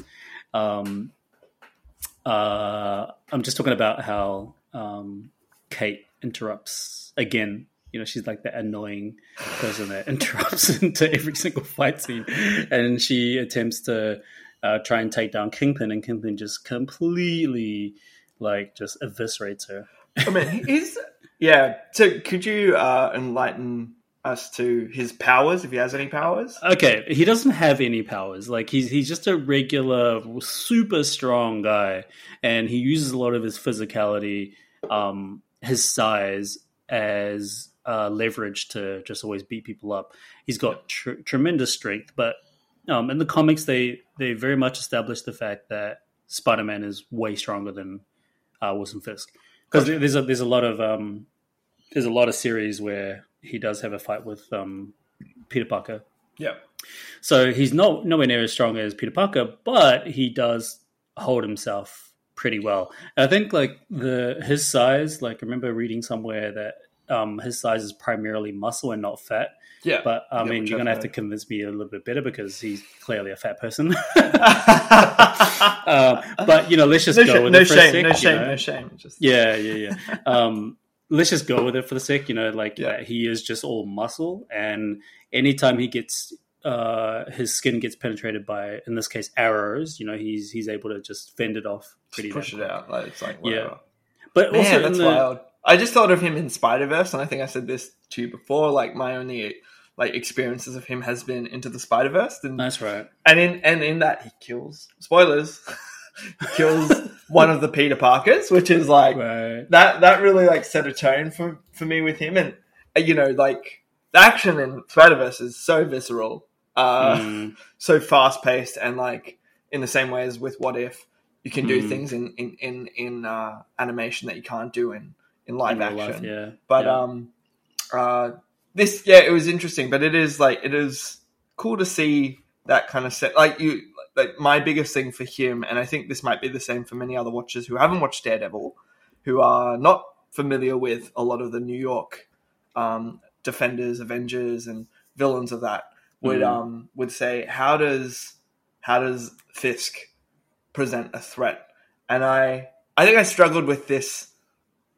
I, I struggled with like the whole Kingpin being the big bad of it all, partly through like it was cool to see his physicality, see him rip a door of a car, and I take- was saying, I and- was saying this before. Is like he has a thing with car doors because he does something similar in the series. in Daredevil. does he?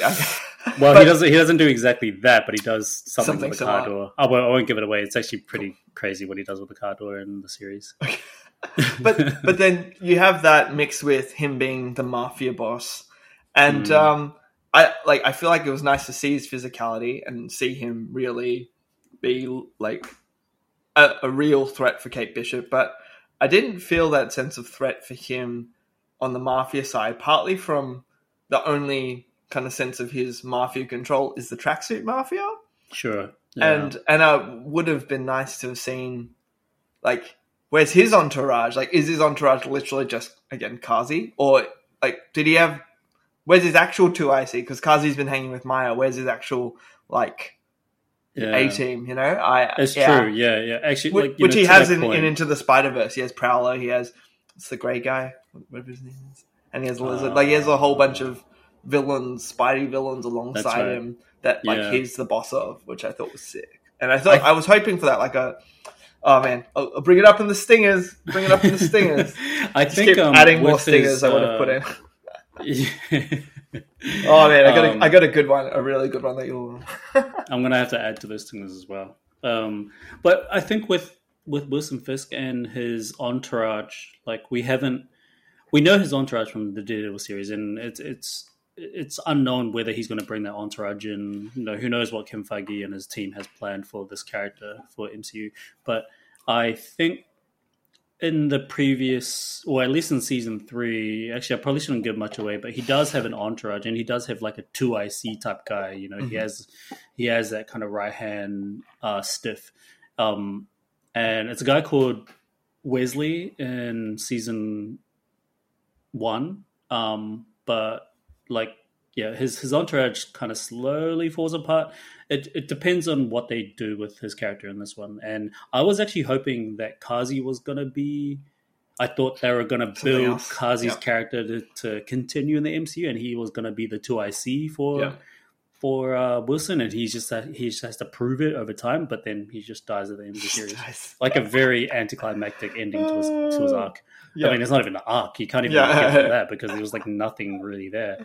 But um, yeah, It- as far- and it as made you as- feel that because like you have Maya, you have Kazi, and you have Kingpin on one level, and then Hmm. everyone else is an idiot on their on their side, and that's Everyone really is pretty, yeah. Yeah, That's very non-threatening, and uh, of course, is very deliberate in the series. But I just don't understand the choice behind it. Mm. Because if we're talking about the big boss being Wilson Fisk throughout this whole series, and we we all kind of predicted it was going to be Wilson Fisk, but you always have that element of doubt. You're like, oh, we don't know what the Daredevil, or we don't know what the series is going to be about. If it is actually going to be Wilson Fisk, and we kind of like it was luckily that we saw episode five getting the reveal that is Wilson Fisk before we saw No Way Home, because then we see Matt Murdock and Spider Man No Way Home. Yeah. Um, you know, all tying it together, and it's great. It's really fun and exciting, and we all like lose our mind over this kind of stuff. But um, I I also struggle to kind of feel that he is the main threat in this entire series because he's Yeah. too behind closed doors. yeah, yeah. He's, and he should be he should be working in the shadows, right? Like working the shadows yeah and i know that's the whole thing of the mafia but you know what the daredevil series does is that he is we know that fisk is the main threat and Mm. he's never going away and all the other episodes that are kind of the filler episodes for daredevil you still can feel that fisk is the main threat because he he's sprinkled throughout all the episodes and I think if they're gonna do something like that for the dead for this series, I mean, why not just introduce him at the beginning? Like, why why Sure. leave it to literally episode six? you could you could you could have done like one one villain reveal an episode, and I think third or fourth episode, like third episode they do Echo, cool. Fourth episode they should have done yeah, Yelena properly, like earlier, and then fifth episode him maybe. Um, yeah, but like I think, or you know, triple triple whammy. It's it's tough. There's again, there's too many villains, and at the same time, there's not enough villains. um, Uh, I did I did yeah, my Hawkeye. It's just like juggling everything, right? Oh yeah, for sure, for sure. I and so I did my. Uh, I have a I have a little ranking system for those that are tuning in now. This is my third cast, but I've got my little ranking system for how I rate all of these shows, and Nice. my my six points that I I use to kind of justify my ranking are character, plot, pace, villain, marveliness, and concept. Mm. And on the villain front for this one, I gave it a five out of five, but then I also deducted one point five because I felt like there was a lot of great villains that they could have done a lot with, and I even consider Yelena as she's a villain in this in this story that has her own redemption arc. She's not a villain in, in the Marvel world, but she's a villain, I think, to Hawkeye for a bit. And I, Yeah. I, I gave it a five out of five for having a lot of great villains, but then I deducted from that because I just felt like they just didn't use them well, like that. Yeah. hmm. I'd agree with that. I mean, I probably wouldn't give it five out of five for the villains. I'd probably give it like a four out of five Yep. because I do agree that they've done a great job at introducing the villains. It's just a matter of closing off the villains and giving them some breathing space.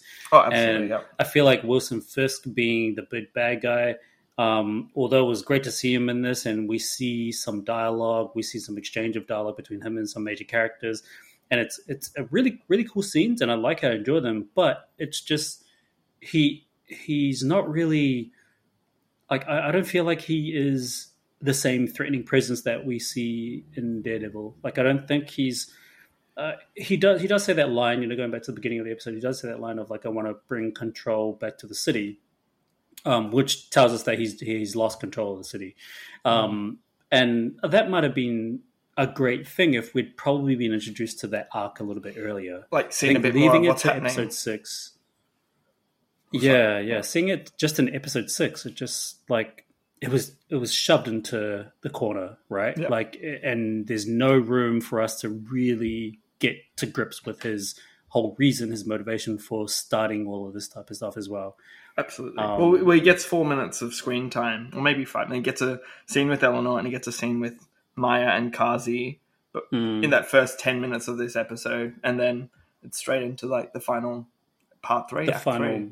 Yeah the final bout really where he just like and, and I, I was actually a little bit surprised by his strength because we don't really see like we see him really strong in the Daredevil series, Yeah. but not to the point where he can just take an arrow and just like just like you know Play throw it away someone. like it's something else. But you know he does stumble in the alleyway a little bit. You know we get Yeah. to that that that point where Echo is in her.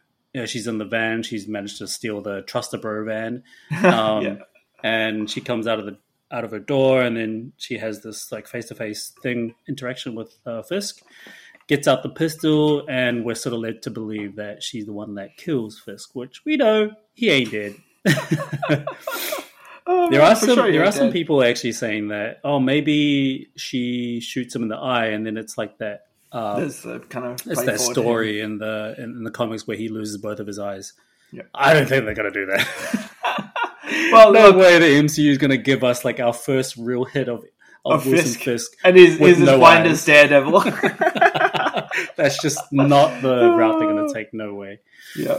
No way. No, and if they do, Vincent, Vincent wouldn't want that surprised. either. He'd be like, "What? No." Oh, of course, yeah. I just- Vincent I just D got here. sign up to that. I just got here. You're gonna make me blind now, like Daredevil, and no way I'm gonna be able to take down a blind, a blind guy who's like an expert at being blind and fighting. Um, you know, in the alleyway scene, I was actually half expecting Matt Murdock to show up and like throw something, you know, and sort of get in the way and and you know because Matt Murdock is not a murderer. He's No. like he's a guy that it is he is a little bit anti hero um but he's he's still a hero through and through meaning that he's not there to kill anybody he's not there to Yeah. murder anybody he's not like the punisher the punisher is like the extreme end of heroism where he's like the number one definition of anti-hero He's like Dexter. Yeah. yeah, yeah, exactly, Yeah. exactly. He's like Dexter, but um, with Matt Murdock, he's definitely not like that. That's why he's considered Mm. as like one of the great superheroes of Marvel, was because he doesn't get to that point where he has to kill somebody. Um, so I thought he was going to intervene, Yeah. and then we end that whole scene with them, and then we sort of tied it up, leaving us with anticipation for when they meet again. But no, Well- it's like an off-screen shot, and with that, it would have been very like if if that had been the scene. Like I, I would have loved like if Matt Murdock rocks past and like uses his cane to knock the gun out of Maya's hand. But then he tries to talk to her and she can't understand him, so she tries to sign and he can't see it. that would have been awesome. That would have definitely been a bit, Oh bit too much. But Oh uh, That'll be very sort of that, that'll be That'd too much of a parody, though, man. That's so much, yeah, yeah. But um, I was like, that'd be fun. The deaf character and the blind character together, like, um, oh man, That'll be weird. That'll be weird. Um, but yeah, I mean, they Yeah, could have no, easily absolutely. had a They could have scene had- to just like in that, right? For Like, sure. Instead of And- showing us that he's he's like supposedly dead, which we're not going to believe. and and that's the thing we were most curious about finishing episode five, going into Spidey, and then coming back for episode six was what potential Yeah, is now there. What what has what seeds have been planted in Spider Man, with the Mm. intent that potentially they're paid off immediately, which would be a really. I feel like there's some really smart moves on Marvel's part that um, they've they've done, but then there's been some really like wasted potential. And again, the Phase Four itis. Which is Phase if this is all you're in. going to do, like like I think this is my in life this episode. if this is all you're gonna do with these characters, like is that really it? Like, and that Mm, that really bums me out. So yeah. Um, I, I just want to quickly go to this interview with um, uh, Vincent D'Onofrio. He had this interview post the release of this episode, and it was done with Cinema Blend.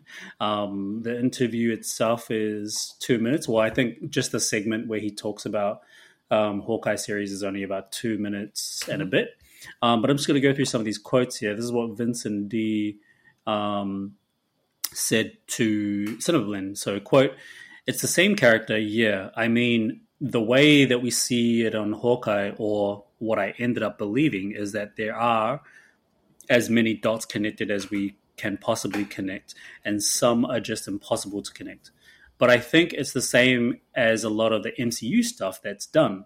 That quote, uh, sorry, uh, that uh, brackets Marvel Studios head brackets Kevin Feige does, and in all the incredible filmmakers, you know, they uh, try to connect to the original stuff as much as they can, but then there's dots that can't be connected, and I think we try to do the same thing with connecting Daredevil to or Hawkeye to Daredevil and Daredevil to Hawkeye. You know, it's like that. I mean, obviously, my character in Hawkeye is physically stronger. Okay, so that's going back to what we were saying before. Um, mm-hmm. So he's identified and it's confirmed that it is stronger character. Um, Hawkeye is um, physically stronger and can take a lot more physical abuse. But my approach to him is exactly the same approach that I did on Daredevil. He is an emotional human being. He is a child and a monster simultaneously. The same things that are going on inside me when I'm playing the character, the events that I use, whether the joyful ones or the sad ones or the frustrating ones or the angry ones, the events that I use from my life are the same ones that I use in Daredevil that I use to portray Fisk. So it's connected for sure, in my mind for sure. Um, and then just this last part, he says, it was always establishing, uh, it was always established to me that it's after the blip and that he has lost the power that he had in Daredevil and he wants it back. In Hawkeye, mm. he considers that he's lost a bit of the control of the city and he wants the city back. So, yeah, so so that confirms a few things. It confirms the fact that he did kind of lose his marbles, or you know, he lost complete control over everything that he was doing in the criminal underworld after the blip. Um, and in the Daredevil series, they they sort of address that there was a New York attack back in 2012, but yep. the series finished prematurely, so they couldn't get up to the point of 2019 blip gotcha. or the snap and the blip. Um, so they're sort of jumping obviously the timelines as well with that Daredevil series up to get themselves up to date with MCU timeline. Um, so establishing that it is after wow. the blip and he's lost the power, which is great.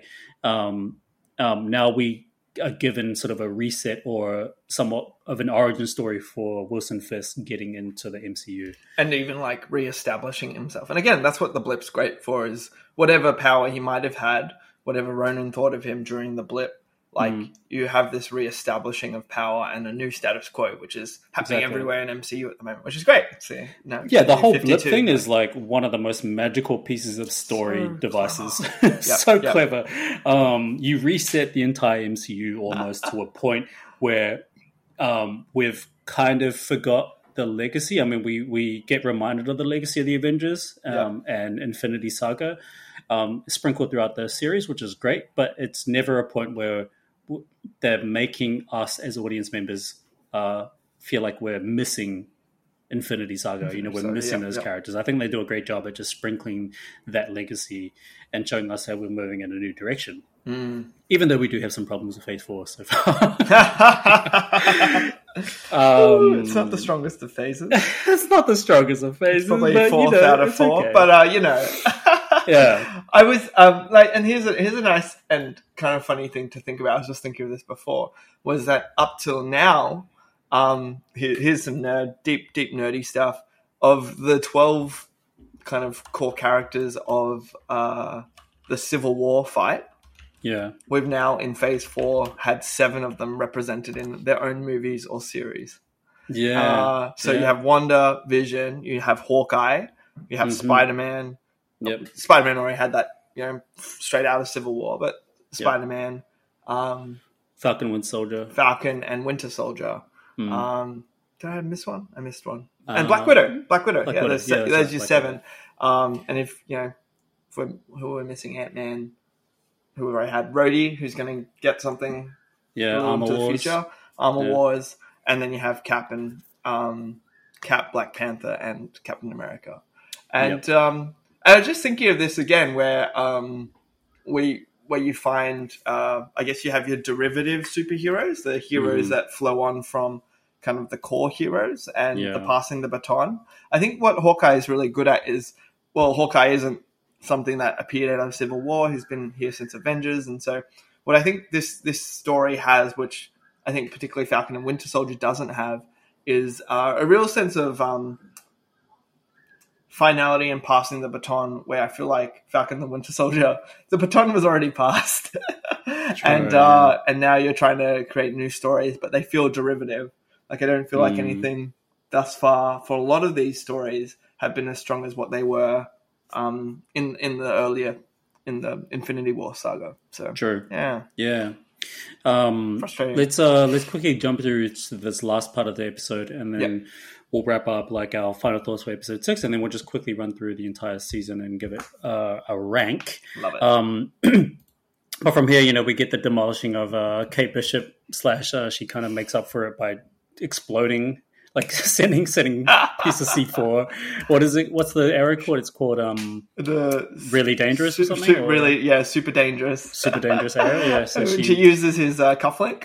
Yeah the cufflink as like that flick thing that she learnt from Clint From- earlier in the series, which was nice. And then there's an explosion happening. By the way, this explosion, I'm pretty sure he inhaled the explosion, and for some reason he's still alive. So I'm like. what? really like I, I like there's only so much suspension of disbelief i can give you know and i feel like i'm running out i feel like i'm running out at this point i'm like come on man like seriously this you've done way too many things in this episode which doesn't seem realistic at all um but whatever let's let it slide Let's roll.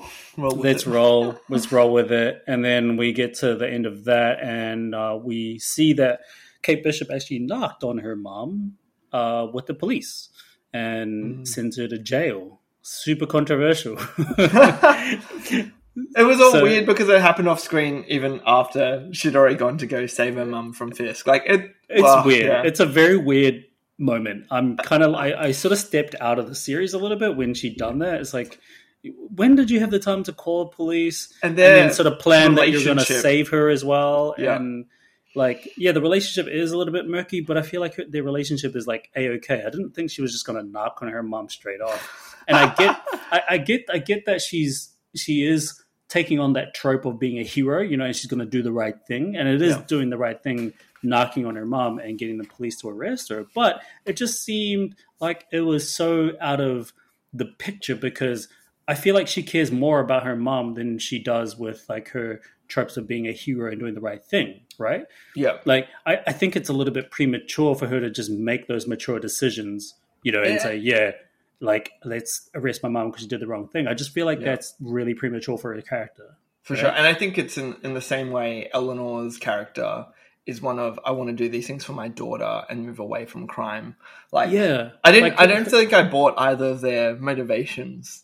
In that, you know, like it's like yeah, yeah. I want to be a hero, and the the first way in which I be a hero is I get my mum arrested. Like, I, I didn't. Yeah, I didn't buy it. I, I sort of stepped out of the series and I was like, "What? like, this this doesn't really make any sense." And the fact that like she was like she obviously pr- it was premeditated, but then she was like there.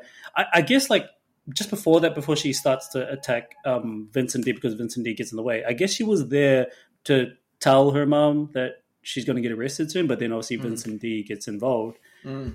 but it, it just seems so off. Like it seems so off character and off brand for a character. I was like, this Yeah. makes kind of no sense because like you you love your mom and we sort of established that you care for your mom, but then all of a sudden you can make this choice to just arrest her because she isn't doing the right thing. it's sure. like I just come back to that point of it's way too premature for a character. That kind of like makes no sense for her. Yeah. Um, she's a child. but anyway, that's like and- that. That's probably like the origin story for her villain arc for her mom. for her mum's villain arc, which had already started. I honestly thought there was going to be a flashback to her mum offing her dad or something else in the scene when she's a kid and she disappears. Like at well, the very that's the thing. That's That the was the other thing I kept like- thinking of. Like I was like, what? That seemed like she's just like, oh yeah, no, he died, and I'm just paying off his debts to Fisk. I was like, is that it? Yeah, that's um yeah that was that. super unresolved. I, I was hoping that the dad story was going to come back in some shape or form, but this dad Hmm. story doesn't even come back. It's like we didn't even know what happened. Like, are uh, we just supposed to believe that he died, like in the explosions of 2012? Yeah. Because that whole beginning was such a bait scene. You know, it was such a bait was. towards like because you know they were missing while their apartment was falling apart. Like literally, a big hole was caved into the apartment, She's and they were calling missing out, the whole time. and they haven't even called out. They haven't even been like, "Where's our daughter?" You don't even know that he died, except that they have a funeral. You don't see the body, yeah, and and even and and here's something as well, like of a, a character thing, which I think was a bit of a misstep. I find it hard to believe that as the young Kate, and this is the older Kate, where like the young Kate bought that bow and arrow because she wants to protect her mom, and she's Mm. gonna, you know, she's gonna learn. I just didn't feel like that theme and part of her character identity really played through in a really strong way. Like I felt she was more like, I want to play the hero, I want to be the one in charge, I want to Mm. do the right thing, but it didn't feel like a I want to protect my mom. And Yeah. I don't know if that. I think that should have really come back in this conversation. Like you had those Mm. little moments of like them in the kitchen before that attack happened. Mm. Yeah, it was just it was just a bit off. It just felt really off was- for the relationship. I, I think um, the way it's just written off, which just goes back to our problems with this uh, finale, is that it, not, nothing is actually written off very well. Doesn't have a Mm. very good completion to it, and Mm. some very odd choices. Um, but yeah, we, we go from that scene into, um, I guess I guess it's kind of like the resolve, or not the resolve, but it's like the ending of the whole action set piece. Um, they managed to get away. The next day it's Christmas, and then of course it's kind of what we predicted from the start of the show was that you know each episode is going to be one day closer towards Christmas, and the last episode is going to be Christmas Day because it's all in the space of one week, right? Yeah. Um, it gets to Christmas Day, and as as the camera goes down towards the forward drive, I was actually half expecting, like, it came into my head straight away. I was half expecting that the family was going to be slaughtered by the time he gets home. yeah, I know you said that. I was like, that's so dark, man. I know, I know. So dark. I mean, maybe not show us like blood everywhere or anything like that, but he, Mm. he just comes home to the family destroyed because because then it might help us connect to this whole suspicion around like Laura Barton always being on the farm and always being away, which we kind of get an answer for once we get the reveal of what the watch actually means, which. Um, by the way, was a little bit anticlimactic. oh, super anticlimactic. I was like, Oh. is there Deja on there? Is there something else? It's like, oh no, it's just that she was part of Shield and she was. Is it Mocking?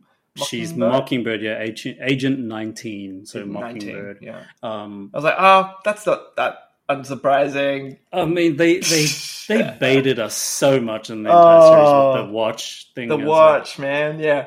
Again, it's like you can do all this really good, clever build up for five episodes, but oh, if you can't stick the landing, like you really, it really does like bring down everything else. It does. you, it Game does bring it down a bit. Yeah, yeah, yeah. It's almost Uh. like that. Like this is great build up of a lot of suspicions around items that we see throughout the Yeah. series, and uh, like it's it's almost following this a similar formula to WandaVision. You know, where Yeah. we get baited with um, a Quicksilver that's not even the Quicksilver that we wanted to Hmm. do, and this whole time it was just their way of saying, "Yeah, we did it because just we can."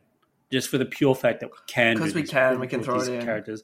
I'm like, really? You're gonna just bait your like your diehard fans like that? You seriously? Like, like I think they need on, to move away from this a little bit and and just give us substantial things that we're actually going to cling on to.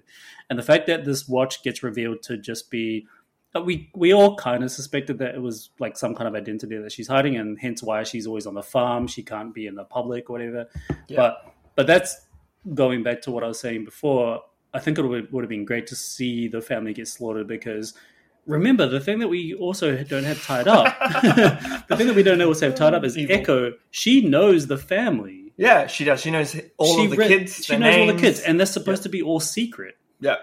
right? and that's not tied up. Uh, And That's not tied again, up, this no. is something of this episode which I mentioned to River straight after. I was like, Maya and Clint don't have a scene in this. Um, Maya's last Mm. scene was with him when he's dressed as Ronin, and then she goes down the, the bread breadcrumb trail of, of Kazi. And then you also Mm. have a, a whole bunch of other people that like don't have that resolution that we would have expected. Like, and Yeah. one of them is like the anticlimactic. What happened with Jack Duquesne and like he's actually an idiot. like he's just an idiot. He's just been an Uh, idiot this whole time. He's, yeah. he's a him. I heard someone say he's a himbo. Uh, he's, he's uh, the ma- the male bimbo. He's, he's actually just oblivious, kind of sweet guy who's a nerd and loves swords. And like it's like Yeah. yeah, that's nice. I'd throw him in with the larpers for sure. But like Mm. man, yeah, it, that that that kind of sense of finality that you need for character progression. Yeah, like uh, there are the important ones that they hit. They hit with Hawkeye and Kate Bishop. They hit Yeah, with true. Yelena and Clint. They Yeah. hit with, um, yeah, in a sense, Maya and Kazi. But yeah, I felt like for Maya being like, I think she was like the big villain that you run with through the show.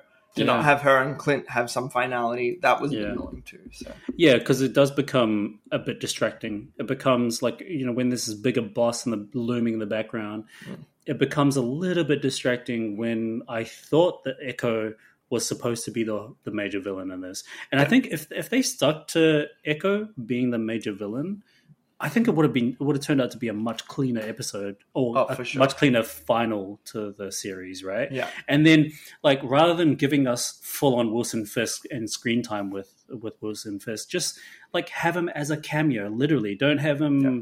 like participate in the story per se. Just have him as this greater threat that is gonna establish the New York um, saga, you know, that New York Yeah. saga of like a, a whole bunch of villains that exist and Defenders. You know? and defenders and Yeah. spider-man being a part of the whole like street and city um you know story i think that would be great to establish further we don't need to get all of it in this one series just give us that there's there's a minor threat in the series that's starting to sort of blossom in new york city and that's echo itself and then we lead into Mm. echo the series don't give us this thing of like echo is supposedly a villain but then she doesn't really have any significance towards being a villain in the series forward after that. Yeah, and I um I think I had I had a great idea coming out of all all of this. I'll go into one of and this one isn't so much one of my stingers, but one of the ideas that I would have really appreciated would have been okay go ahead instead of having Kazi, you actually you brought in Bullseye, uh, and you got Callan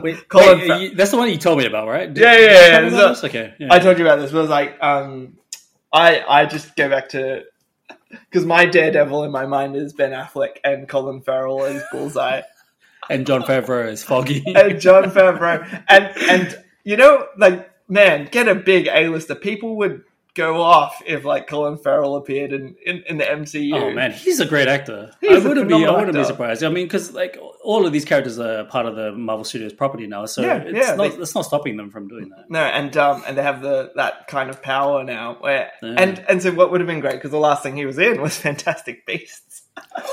um, ironically, I And let me um, guess, you didn't like that movie? oh no no I really actually I really enjoyed him in that, and I thought he Okay. was a better Grindelwald than uh, Johnny Depp. Ooh, I said it. Uh, Uh, but what um what would be brilliant about that was that Bullseye is a foil to Hawkeye in the kind of in that critical way. He's someone who never misses. His yeah, his he his would have been he's a real he's challenge. guy. He's yeah, and and I, I I said to River straight after um we watched this, I was like, wouldn't wouldn't it have been sick if instead of Kazi, who apparently can now be a sniper, trying to snipe Hawkeye, imagine if it was Bullseye trying to snipe Yeah. Hawkeye. Yeah. And like they're at the party and people are just going down because this guy is ruthless. And then Mm. you have a sniping battle because that's what you want to see from Hawkeye. You know, you, the Yeah. trick arrows is great, but like imagine if they had a sniping battle between yeah, these there was no the sort of like evil playing, uh, evil like level playing field. For yeah, yeah. Hawkeye's, Like Clint just kind of coasts through all of this, and and maybe in, in many ways of what I you know that that could have been a nice build up where you, you kind of hold off on the Fisk. You, you keep him there. He is the Marcellus Wallace. You see the back of his head. You Mm, see his hand. yeah. You see him planning, and and you might have him as the stinger for the whole show, yeah, leading into something else. And you have that have so Bullseye as yeah, you have Maya to kind of be Kate Bishop's villain, Mhm. and you have Bullseye to be Hawkeye's villain, and you have Yelena Yeah. who's on the fence, and she's the one that is Yeah. this um, chaotic third party. Yeah, yeah, um, exactly. that, that's that's something I think would have been really nice and would have been a really something Hey. MCU can do, and yeah, they missed. Actually, they we, we totally missed like that whole important scene between Yelena and Hawkeye. we totally We should probably talk about that. we should probably talk about it because I think it's important. But there's, I also have a little bit of criticism on this particular scene. Um, but so I'll just say, it's like say my part on that on that scene, and then I'll Mhm. um, get you to chime on in. Yep. But um, the dialogue that they have and the little kind of action scene they have together, um, I think. Now I've thought about this a little bit more, and my criticism is probably not as harsh as when I first saw it, but I still have some issues with it. Is that I think the dialogue is great between them. Um, they do that. They say everything that we're expecting them to say. Um, all the reveals about like uh, Natasha being the one, number one person to actually um, make the ultimate sacrifice to save the world. I expected all of that, and that's good. Um, the only thing that really works, though, for me is that there had to be something that really tips her off to believe that Hawkeye is not lying, right? That Hawkeye is telling the truth and that he's genuine. And that tip off was the whistle. I thought that was really, really smart for them to do. Hmm. Um, but I still have this issue of um, I still have this issue of it just seemed too rushed. If this happened like earlier in the series, Yeah. like if they if they just like they don't have to show massive exposition scenes, you know, between uh, Yelena and Hawkeye. If they had just uh, breadcrumbed a few things where they interact, have a bit of dialogue, and then Mm. sort of move away from that, and then we always revisit that scene, I think that would have been much more believable for me, and Mm. I and I probably would have felt more in this in this moment because I feel like this moment was directed. It was directed well, and I think the dialogue as well. But I I think the intent behind it was to make us connect with these characters, Yeah. but I didn't feel like I was connected as much as they intended. Does that make sense? Absolutely, absolutely. I think you, you, need a cathartic end to, and and there's two two big storylines for Hawkeye, and this whole thing is dealing with the Ronin suit, suit to protect his family, Mhm. and dealing with the loss of Natasha, yeah, and Yelena being the literal ghost of of Natasha, Natasha, yeah, both her sister, the other person she loved, and the other person who's also now blaming Clint for that death, Yeah. which in many ways he does blame himself for. Yep. And so I think that, yeah, that there needed to be something else to, to draw that in. And here, here, here would be my rewrite of the end of this show. Would Okay. Be, you Go get. Fisk um, after after talking to Eleanor, saying, "I'm sick of this stuff with Hawkeye." Tells Bullseye to deal with it, and then Mm. you have Bullseye in one tower, Clint in another, and they have a full on snipe off battle, which Yeah. ends is interrupted partway through with Yelena trying to kill him. They Yeah. have their battle, they have a resolution, and then Yelena as Black Widow and Clint Barton as Hawkeye take down Bullseye together. Yeah. Something like that. Something where it's like that that movement towards trust is actually them depending yeah. on each other. That's a really that good way to write the Natasha scene. and yeah, Natasha and Clint depend on each other. Yeah, Um, that's that's how Yelena. Like, that's how you show they show their trust is yeah. he saved her they work together they have each other's back I think they just Um, rely too six? much. yeah. yeah True. That's So yeah, I like that. But I, I, I think they relied too much on the whistle being the main reason for Yeah. that trust to establish. But I just think it's too rushed. I mean, Hmm. for you, you got to think about Yelena's character. She's been on this mission for now two years, or almost Hmm. two years after the blip, right? She's been on this mission to take down Clint, yeah and, and it's also kind of a a thing to think about. Is like how long, how come it's taken her two years to get to Clint? yeah yeah, yeah, yeah. what's he been doing like Yeah, what have you he's been just up been to? on, he's Like- just been on the farm the whole time he's just missed True, his family you know true. Yeah, but you know, you just expect like the Black Widows to Oh, have, man. the, Be able have to- all the information in the entire world, Yeah, right? seriously Yeah, so it's just it's another one of those things where you have to suspend disbelief for a little bit. Anyway, sure um, but it's like for someone like that to have that kind of re- revenge quest and to just only resolve it in the space of two minutes at the very just- end don't- of the show at yeah the very end of the show. I just didn't believe that. You're almost better off like starting that resolution, but not ending it in that scene. You're Mm. almost better off carrying it into a different series and then like keep it unresolved, right? Like and and continue the the journey of her having. a, I'm not going to kill you but I'm not going to trust you I'm You know, that's how they could end this yeah, Um, I, have, I have one of my stingers involves this. Right, right. I love that. I love that. I got Um, so many 'cause, stickers. like it, they almost could have written the scene the same way that they done with um, Echo and Hawkeye. That's still unresolved, right? Yeah. Remember, um, Clint says to her, he he drops that penny by saying, um, "Someone hired me to take out your father. It was an informant that works for your boss." Like that. That's the start of a resolution, but they Yeah. don't actually resolve it there, or they don't even attempt to resolve it in episode six. yeah, they don't at all. So they could have done something like that with Yelena. Like it just it just seemed way too rushed. I don't believe that this is how it's gonna go down and this is how she's gonna get her yeah, her moment. I, just I, I a little agree. too messy. I completely agree. And man, all of that said, like Florence Pugh, Jer- Jeremy Renner, great, great in that scene. Like I think they they're both Yeah. fantastic. They kill Um, it. I mean, you, we rely on their talent to, to pull through, and they do. They kill it. They're Yeah. amazing actors. They're very professional. But I just think the story between them two is just it's it's a little weak, and I weak. wasn't going to buy it. And maybe it's to say I don't mind the whistle so much as that's information we got in Black Widow. And I think if you're going to use utilize a resolution between Clint and Yelena, I think you really need to take something that Clint and Natasha shared in one of the other movies as that breaking Yeah. point. Like But whether also- it's like you know you could even like, Avengers. Clint's the bad guy, and she breaks him out of his True. like hypnosis, like Yeah. something like that, where it's like, I've saved her, she's saved me. This isn't someone I'm I'd ever Mm. kill. Yeah, um, you know, you, there's a whole heap of ways I think they could have written that better. I think yeah, I think so. And like it's just um the the problem that is also like I'm thinking about this now, but um it's also a bit of a problem for people who have never seen any of the other MCU stuff, right? Like there's no way that they're going to believe that this resolution is legit or Mhm. this this resolution is is is it is breeding trust between the two characters. Like no way because they have no idea what that whistle means. Like that sure. whistle that whistle is like it's so deep seated Marvel hmm. fan stuff that Yeah. like it's great for us and obviously we're the target audience. But what about the people that are just wanting to watch the series? They're going to Yeah. be like, well, I don't know what that means, and I know they say what it is, but it does it doesn't hold any weight for anybody who hasn't seen any of the MCU stuff. Absolutely, and the the one thing to have seen really in this is Black Widow, which, um, and not just Black Widow, but Black Widow's stinger as well. Like those Yeah. those kind of points really are. That, that's that that is deep deep cut stuff, and that's That uh, is deep cup stuff, and we yeah, know I've- I've just got a- lot I got a new- leave.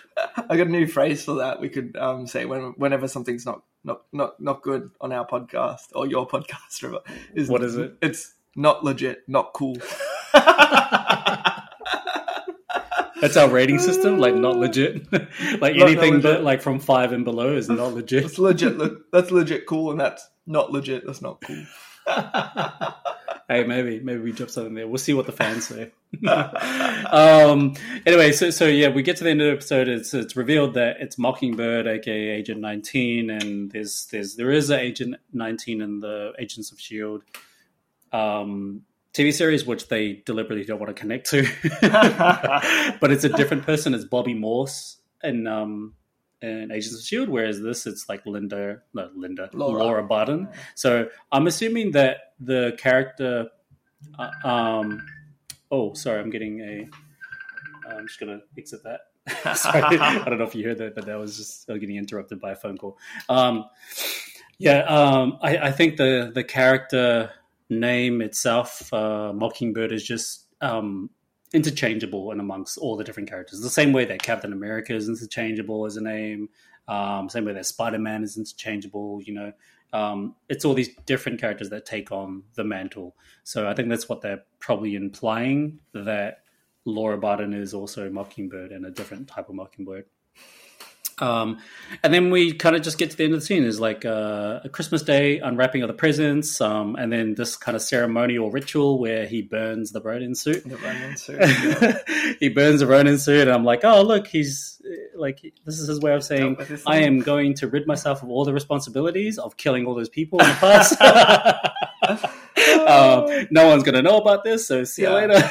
It's the complete opposite of uh, Spider-Man: No Way Home. There's no consequences. This is, is exactly the complete opposite. Um, I think that's a little bit cheeky for someone like Hawkeye, but maybe it Yeah. plays into his character. You know, he is an assassin after all, and Yeah. he is a person that lives in secrecy. So does his wife live in secrecy. So yeah, They're I guess about it plays protecting into their it. family now. They're about protecting their family, and it's always been about that. So Yeah. it's it's all good that you kind of brush it off that you know you killed a lot of people in the past, Yeah. and, And- you're not going to come to terms with it. And that's been something that's been set up since Ultron, you know, like, you know, th- Yeah. I would do anything to keep my family safe. Like, and it's so safe. Like, their farm must be pretty safe because Ultron couldn't even find he had the internet, so, you know, like, Well, it, it is a very secretive farm, I guess. Like, uh, and uh, I guess they've just been wiped off like Google Maps or whatever, Yeah, or Google yeah. satellite, because so because remember, you zoom in like- just goes grayscale. yeah, yeah, exactly. Because remember, like, not even Tony Stark knows where this is. Like, Yeah. not even like any These of the smaller agents. yeah, yeah, and it probably taps into what um, uh, Clint said about uh, Nick Fury's involvement. Like he made sure that we're off of the books. He made Yep. sure that we're not going to be seen or known by anybody. Yeah. So you know, if, if anybody's going to be able to establish their secrecy to a T, it's going to be Nick Fury and um, the old Shield agency.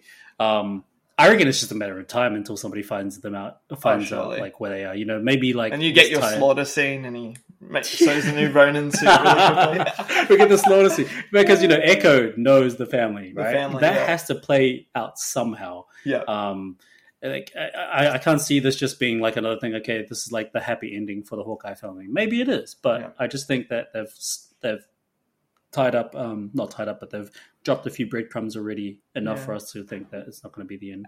and to give that sense of like a mentorship and a, a nice home base for Kate Bishop as new Hawkeye. I like when he brought her and, and uh, Pizza Dog, who they named Lucky, um, Lucky, in, yeah. and they're like, we brought in two strays, and it's like, yeah, like That's right. brought into the Christmas day. Um, I've got the quote from the end about what um what she says in terms of names. She says, Oh, go for it. She says Hawk Eve. It's like, nah, that's worse. And she's like, damn, okay, Hawk shot, like hot shot, but you know, Hawk.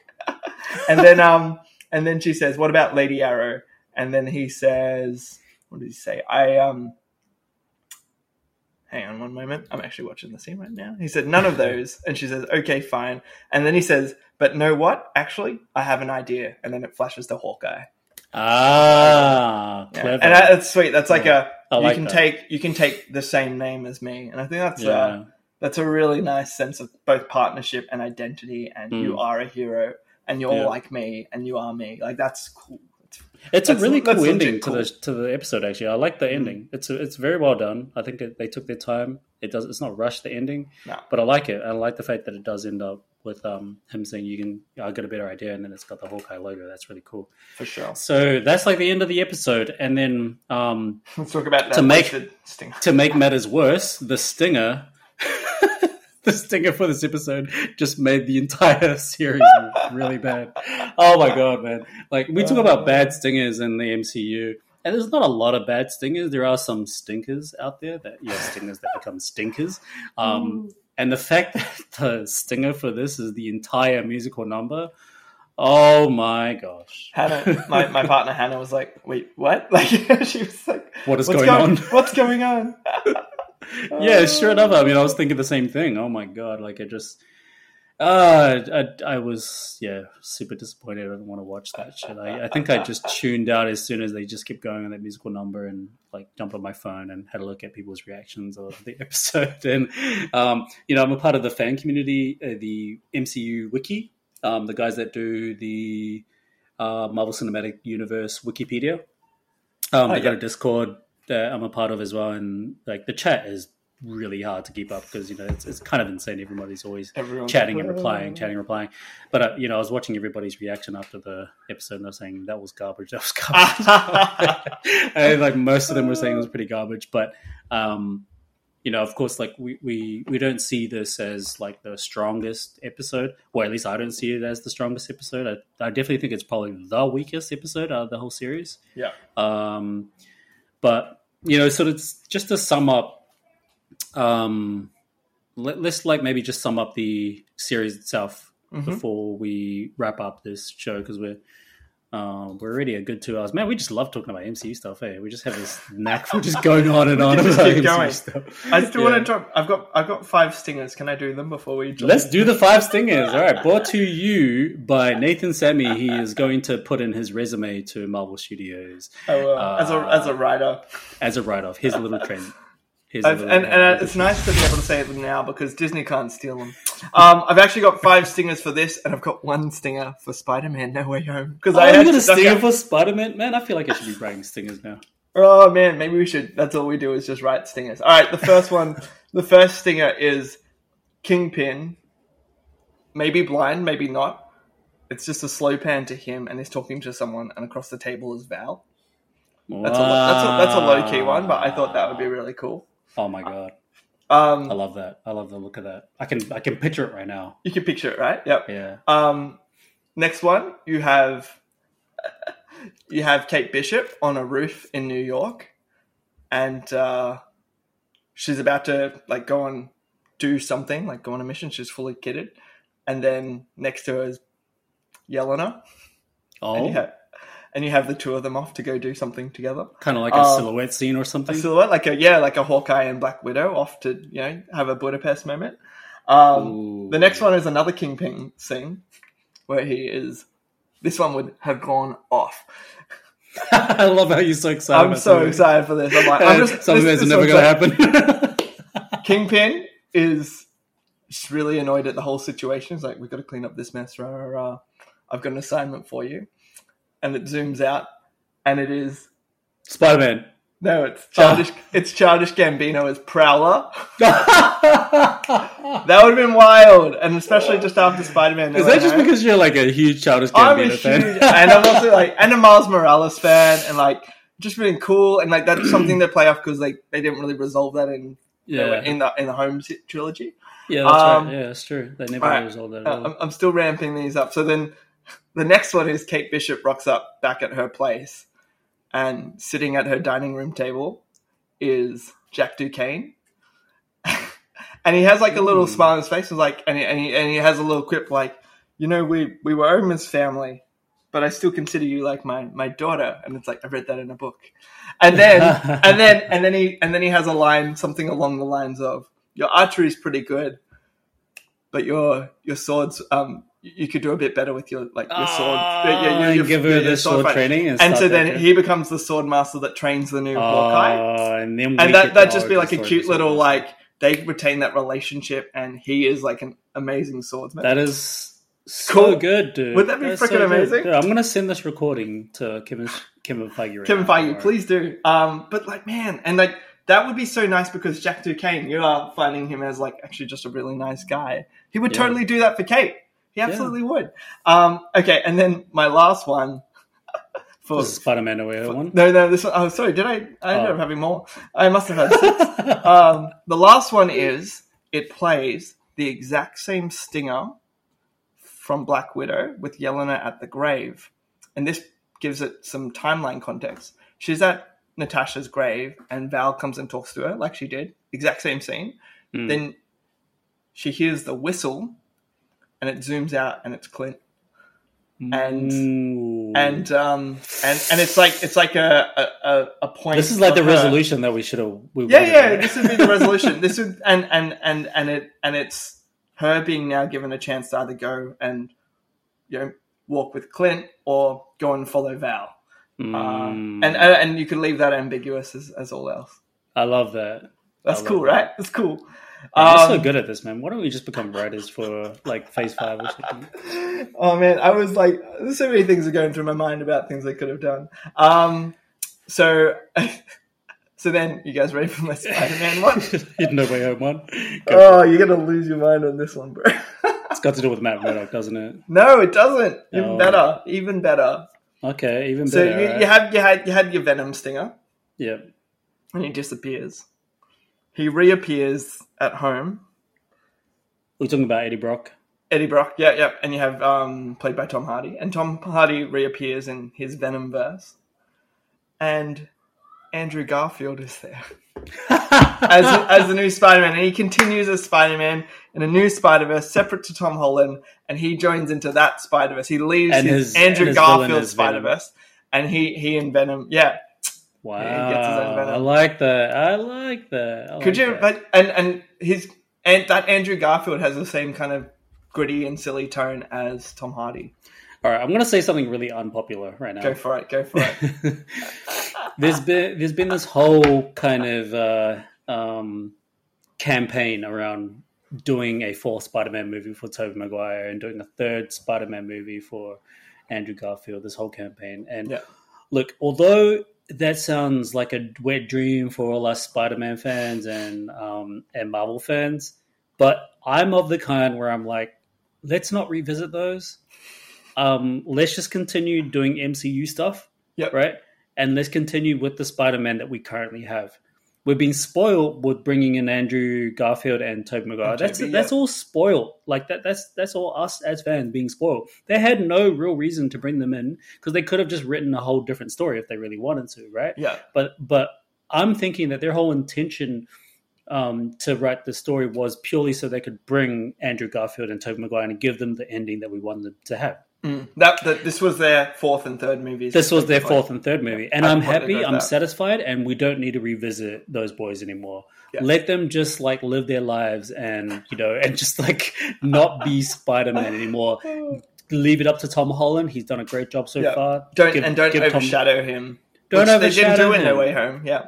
Exactly. They've done a great job at still keeping the focus on Peter Parker, Tom Holland, Peter One, right? Peter one. I love how they were still able to contribute. They were contributors to the story. They weren't people to overshadow the Spider-Man story Absolutely. for Tom Holland. So don't give us a fourth Spider-Man movie. Don't give us an amazing Spider-Man three. Just continue with Tom Holland. Give him a holiday. He deserves it. Don't revisit the Spider-Man story for a long time to come. Right? Give him a uh, Holland day. Give him. Oh my gosh. Give him a Holland day. There you go. Yeah, we go. Um. So yeah, that's like my unpopular opinion. No, I, I, I'm I'm with you on that opinion. I, I just think it wouldn't be the worst thing in the world, and well, well, for Andrew Garfield to go and follow the Venomverse so that we can keep Tom Holland in the True. MCU. True. And I don't think it also- would be the worst thing. Yeah. yeah. Also, you have that, which and he was phenomenal in that movie. But the second part is Sony show me the money, and like Mm. this, like you know, if if if Sony ever did a really smart thing in terms of wanting to make some money, which I'm sure they, as Disney and many other studios, always want to be doing, if they Mm. if they got Andrew Garfield on a contract for their Venomverse to be the Spider-Man in that Venomverse, knowing Yeah. full well now that they can easily cross him over if they want to, or pull him out of that if they want to, Yeah. um, they could do what Thor Ragnarok did for Thor. You know, like True. give him a reboot in a true Yep. sense and um, rewrite his histories, which they could done. definitely you know? do that with yeah. yeah they could definitely do that that's a that's a good point but it's just I feel like if they do these movies which I don't think they are by the way like Yeah, I think I don't just think the fan are. community Yeah, is yeah. just like very But it would be nice. you know it would be nice I don't think they will do it but No, I don't think um, so. it, it'll just undermine Tom Holland Tom, too much, yeah. it'll and undermine that's, his whole thing that's a moneymaker aplenty. Right That there. is a moneymaker. Like that's a Yeah. straight up moneymaker. You know, I'll, I'll be the first to admit that you know movies are big money making machines, but that's not a bad thing. Like I mean, their their intention is to always produce good stuff, right? They're, they're not gonna they're not intentionally make bad stuff just so they can make money because that's bad business. But yeah. um, if we're talking about straight up focus on money making stuff, that is the Spider Man four and the and the Amazing Spider Man three. So Mm. don't do it. Just like Tom Holland. It's good enough in it as well. And now, and you know, remember, like the Tom Holland Spider Man is now becoming the Spider Man that we're familiar with in the comics, Yeah. right? Making his own suit, um, being a guy that's like super poor and is living day to day with a like shitty paycheck from the Daily Bugle or from the uh, yeah the Daily Bugle Daily Bugle Um, photographer. photographer. You know, like wait. Uh, yeah, that's gonna be such an awesome story to follow. Um, and you know they could easily do the him like when he was doing his Civil War video in in Yeah. um, Homecoming. yeah, He just does that kind of video video stuff for uh, for the Daily, Daily Bugle. Bugle. Yeah, man. But like, see, there's so many a great film by Peter do. Parker. Oh, so good. yeah. Oh, so good. Um, yeah. So, so like to wrap up, like the let's bring it back to the Hawkeye series. It's not made this about a Spider Man. But um, that was Um, you got to say those are some pretty good stingers right there. those are some crazy stingers. I wish I was as creative as you and put put in the time and effort to think No, about if you, if you had Like- all that, you'd be really disappointed all the time. When Well, you the thing is, I've never actually had a point in my MCU experience where I've had to think about rewriting the stingers Yeah. because I think for the most part I've just loved the stingers and they're always Yeah. great baits, right? Yeah, yeah. Um, and if you treat them as baits, for sure, for sure. yeah, yeah. But the stingers lately have just been okay. You know, I'm thinking about Mhm. the Spider-Man No Way Home stinger. Mhm. Um, like I loved seeing the first ever exclusive trailer for um, Multiverse of Madness yeah. for Doctor Strange, but I was kind of like, uh, could you just give me something else and just release that trailer online? Yeah, Like, absolutely, because that's going to what I happen mean? Like, anyways. It's yeah. going to happen anyway, and which they did. They released the trailer online. They've they've cut it down the trailer Oh, they have. um, yeah, uh, just a little bit. Yeah, you know, you know the the shot where um, the camera is kind of tracking towards the house, yeah. Mhm. um, to Wanda's house. To one That's place. cut short because um, they added the Multiverse of Madness. Um, oh, sorry, not the Multiverse of Madness. They added the Marvel Studios logo in that part. Oh, okay, yeah, Yeah, so they cut that short. the And there's some other scenes they've also cut short as well. Yeah. Um, but yeah, I mean, you're going to do it online anyway, so why the hell give us that as a stinger? I mean, I like how it's a little bit of a callback to Captain America stinger, you know, because Yeah. the Captain America stinger was the teaser to Avengers trailer. But that was so different, though. You know, that was the first time we're ever getting an ensemble superhero thing. Um, to do it again in Spider-Man Way Home, I'm like, yeah, I'm excited, and uh, and I was just excited as all the other fans. But Mm. you know, you sort of sit back and think about it, and like, yeah, they could have just given us a better stinger, to be honest. they could have done instead of giving us the trailer that they're eventually just going to put online anyway. yeah, for sure. Yeah, and, Um, it's, and it's like again the the space between and these this is what the stingers are. They both can be baits, good little callbacks to the movie that was, but also movements forward. And Yeah. to do those movements forward in a way which gives you anticipation and excitement, but doesn't give you anything too tangible. And I Mhm. think that's what that problem was with that Doctor Strange trailer at the end of No Way Home. I was like, it's a bit too tangible, like tangible for me. I'd rather still be on the Spider-Man train rather than be Yeah. jumping straight into Doctor Who. Uh, Doctor Who, right? The same. Doctor Strange. Um, Doctor Strange, yeah. yeah, I mean, it was, it was still fun, but you know, I, I would still like something a little bit different. You know, maybe like give us something, give us something from the Loki series. I don't know. You know, they haven't sure. done a they haven't done a sort of TV series movie tie-in so closely, like in a stinger form or anything like that yet. So Mhm. that'll be kind of cool. Anyway, let's let's wrap up like what this series is about. yeah. for sure. Um, where do you rank it? Not not in the entire MCU canon, but where do Mm-hmm. you rank it as far as the TV series go? As far as TV series, it's I did my math and it's number three for me. Number three. Okay, so what's oh wait, number no, one number and two? number actually, sorry, out of TV series, TV series, yeah. yeah, number three. Okay, so I'm going to guess what your number one and two is. Your number one is Loki. no, no, no, Oh, no. it's Falcon Winter Soldier. no.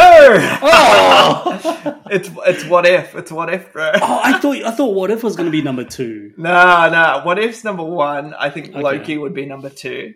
Hawkeye Okay. is now number three. Yeah, From my from my percentage ratings, which I really they've been so faithful for me. Like I when I get the number, I'm like I agree with that. So I gave like What if an eighty eight percent Mm, for certain themed character story stuff, and Loki is seventy eight percent. Um, My final like at the time that we did um, our Phase Four thing, I, I gave Hawkeye seventy six percent, uh, but that's dropped down to seventy four percent on my on my Mm. um, in my own ra- rankings, and I do very much agree with that. I feel like that was all. that last episode really finale. brought it down, yeah, which is is such a bummer. But It's a shame. It's a shame. I was really enjoying it up it had the potential to lift it up to the 80s. Right? Oh man, Like- if I had some of my stingers in it.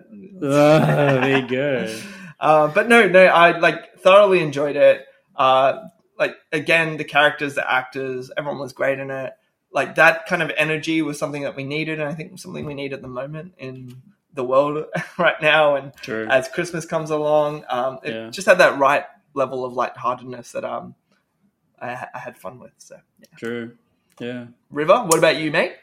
I I think I'll rate this at number three as well. Yeah, Yeah. So I put I put um Loki at number one. What if at number WandaVision? two? Yeah. What if at yeah. number two? Um, and then Hawkeye at number three. And then WandaVision at number. One four, Division will be fourth. Yeah. Um, what even uh, is Falcon? what is Falcon Winter Soldier? Isn't it crazy to think these all of these shows came out this year? That is insane. well, this There's is a lot of content. This is what I was going to say. Apart from like our criticisms and our our issues with Phase Four, put that aside for a second and just think about how incredible Marvel Studios has been to us.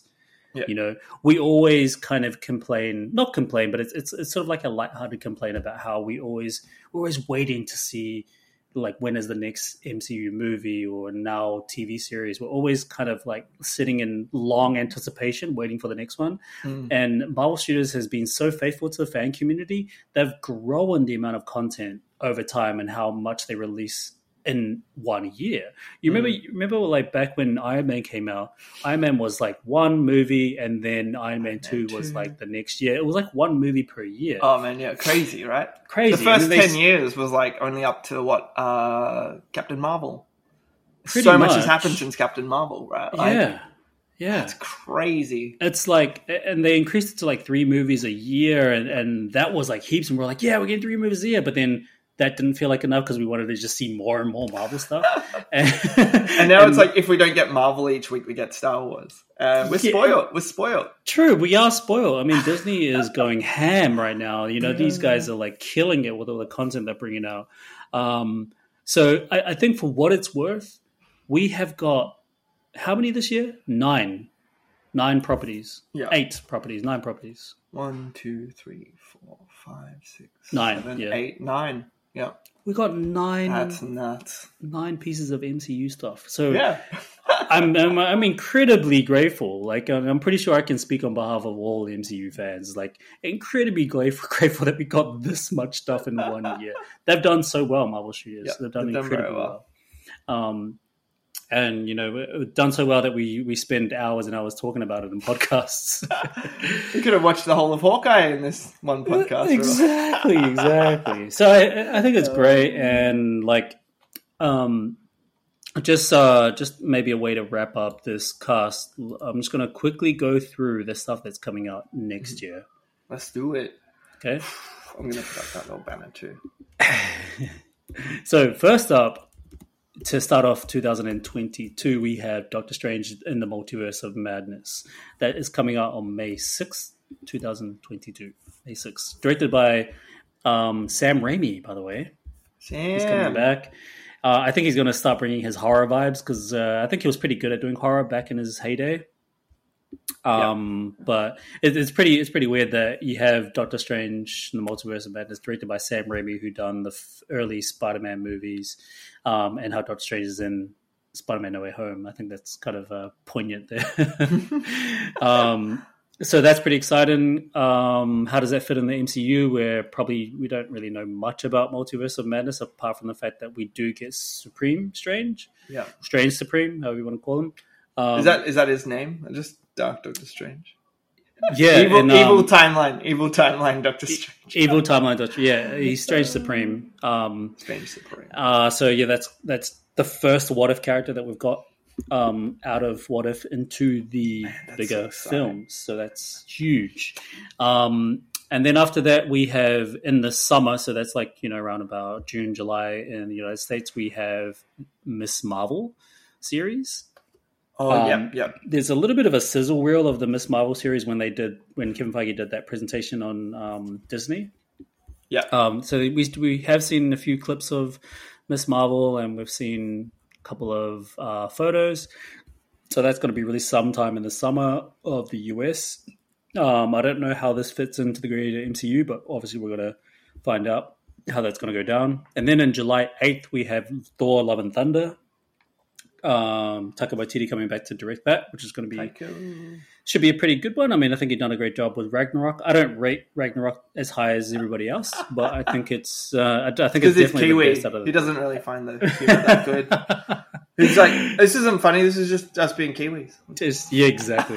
The humor is just like the stuff that we normally do in Yeah. New Zealand. So, Our lives Um, are a comedy. It's good. um, there's going to be a lot of surprises in this movie. I think you know the biggest surprise is going to see how uh, No. Natalie Portman plays Thor.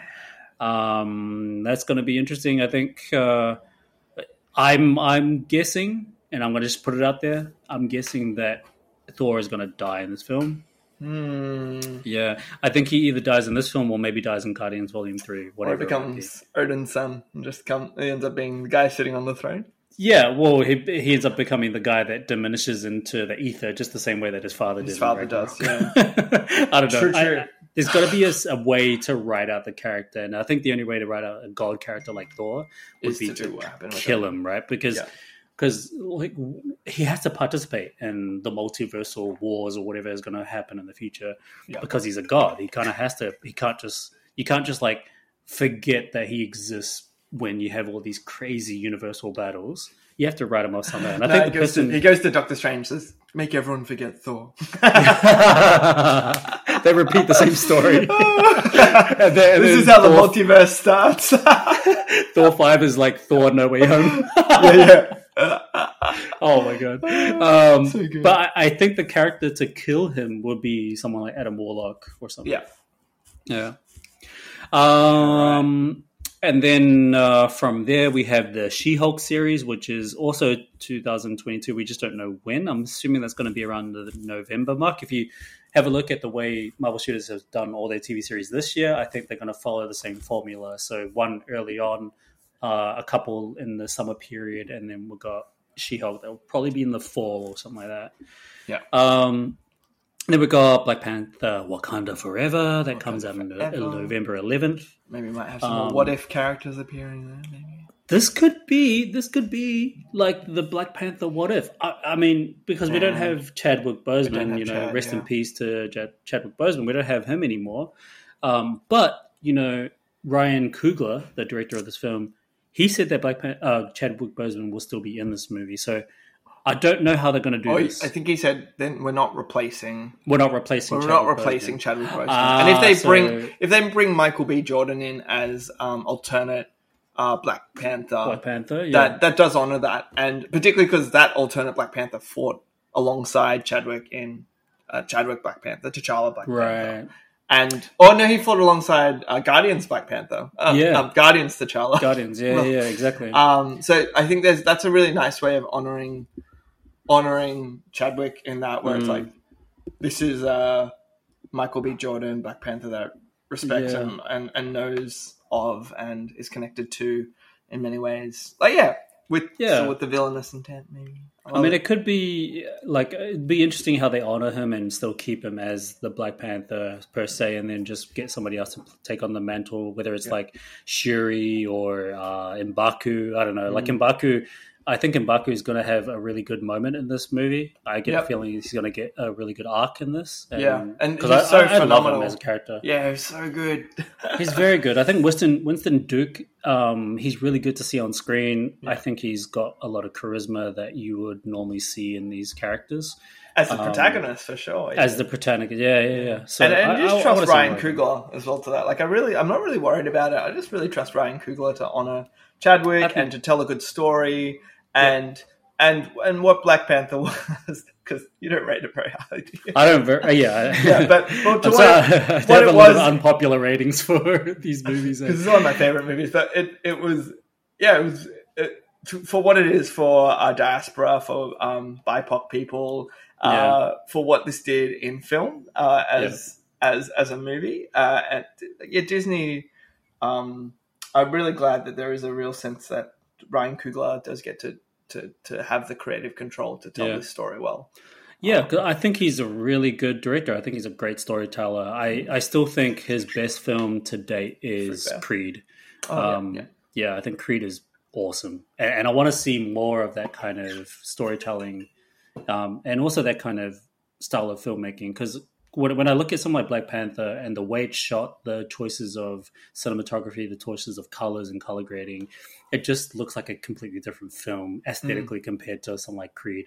And yeah, I know they're not the same movies, but but um, you know, usually when you have a very talented director who likes to have a bit of a thumbprint on their films, Yep. you can kind of see the themes throughout all their movies, regardless of the genres. for sure. Um, so I, I just want to see a little bit more of that. Um, anyway, um, after that, we've got the Marvels, which comes out on February seventeenth, two thousand and twenty-three, and then we've got the holiday special of Guardians Gal- Guardians of the Galaxy. Not that's excited awesome. about that. I'm excited. But the, the the Guardians roster, I don't know. The Guardians roster is gonna have changed so much by then. I think. Oh so. yeah, for sure, for sure. And then Ant Man and the Wasp: Quantumania that is July twenty eighth in two thousand and twenty three, and then we have Guardians of the Galaxy Volume Three May fifth, two thousand and twenty three, and then Fantastic Four is supposedly got July twenty eighth, two thousand and twenty three. Wow. Um, and then Blade is finishing off the year for Marvel Studios. So As in uh, finishing off. So that's a two year timeline, eh? That is a two year timeline. Yeah, my bad. I, I did say one year, but um, they've they've introduced all these um, time, uh, all these uh, releases, time releases, date releases. Sorry. Yeah. They, they've released it recently, and they haven't actually confirmed a few titles. But I'm thinking that Blade is one of them, which is the November 10th, 20, 2023 one, Mm-hmm. and I'm thinking Fantastic Four is going to be July 28th, 2023. Cool. That's just my guess.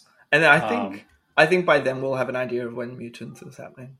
Whatever True. kind of form. By then, True. but not now. And I'm actually like not surprised that, that Kevin Feige has decided to just put things like X Men in the back burner because Yeah, I think all that stuff is shelf. way too fresh, right? yeah, yeah. Way, way too fresh. I would even say that Fantastic Four is a little bit fresh to bring in, but you know what? If Kevin Feige says bringing him in, I, I mean, I'm taking it. I'm not gonna. not- if there's, what if there's a bad taste in your mouth, River? I feel like there's never a, a bad time to bring back something if um, there's a bad taste in your mouth. It's true. It's true.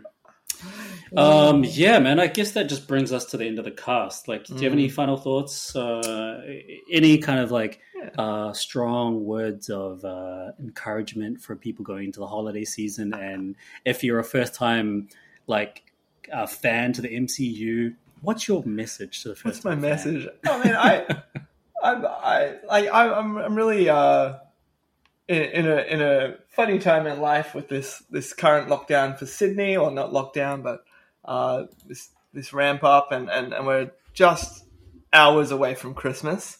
Yeah. Uh, I just, I guess maybe my message would be to you MCU fans out there, just to, just uh, you know, get some hot cocoa and turn on your Dis- get, get your turn on your Disney Plus and, and just and just run yourself through a few of these these old flicks, some old TV shows. Uh, yeah, just get get get ready and get excited because I, I do feel that what Phase Four has been has been a stepping stone, and uh, while that hasn't done Phase Four favors, um, just get just get just get ready for some big big things that are, are coming. I, I keep thinking back to Spidey in uh, Far From Home swinging past the um, wait you see what we have in store for you. Uh, that that kind of excitement. Um, yeah, just get get excited for that, guys, and um, be safe this summer slash winter if you're uh, on the northern hemisphere. Uh, mask up, and um, yeah, just uh, share the love. Share the love. Share the my love. um, my encouragement and my um, my words of wisdom for new MCU fans is not as elaborate as yours. It's just really watch everything before Phase Four kicks in again. before we get to Multiverse of Madness, you have so much time. You know, watch all 31, 32? 32. What did you say? Yeah, 32. thirty-two now. Watch all 32 pieces of MCU before May 6. Sure. just do it. Just do it. Honestly, it's worth it. And um, Um, I just remembered one thing. Sorry, bro. Was uh, yeah. yeah, if anyone has any comments or questions, like send them in. We can Send 'em in. answer them. yeah, send them in. We do we do plan on like you know living up to our promises. Uh, if people want some more MCU content, then you can hit us up.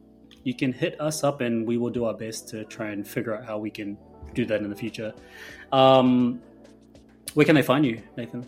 Yeah, you can find me on Instagram. Uh, I am just pretty much mostly on there sharing stories and snaps from my life uh, at NP Sammy. Yeah. Yeah, and you can find me at River Rivervilly, or no, sorry, it's at River underscore Villy. Um, the podcast itself obviously is at Legit Cool Podcast. Um, it's been a pleasure, Nathan. Thank you so much for jumping on. Thanks it's always so good much, to have you on the show. Oh, it's always nice to be here. Merry Christmas. Merry, Merry Christmas, Happy Holidays, and drink Happy heaps, holidays. but not too much. Thank you, everybody, for jumping on the show. And don't forget, I have some more episodes to release on the Matrix trilogy. I have Reloaded and Revolutions that's going to drop very, very soon. And then we're going to lead up to Resurrections. Resurrections. Resurrections. Sure. Thank you for everybody to drop in, and we will see you guys again.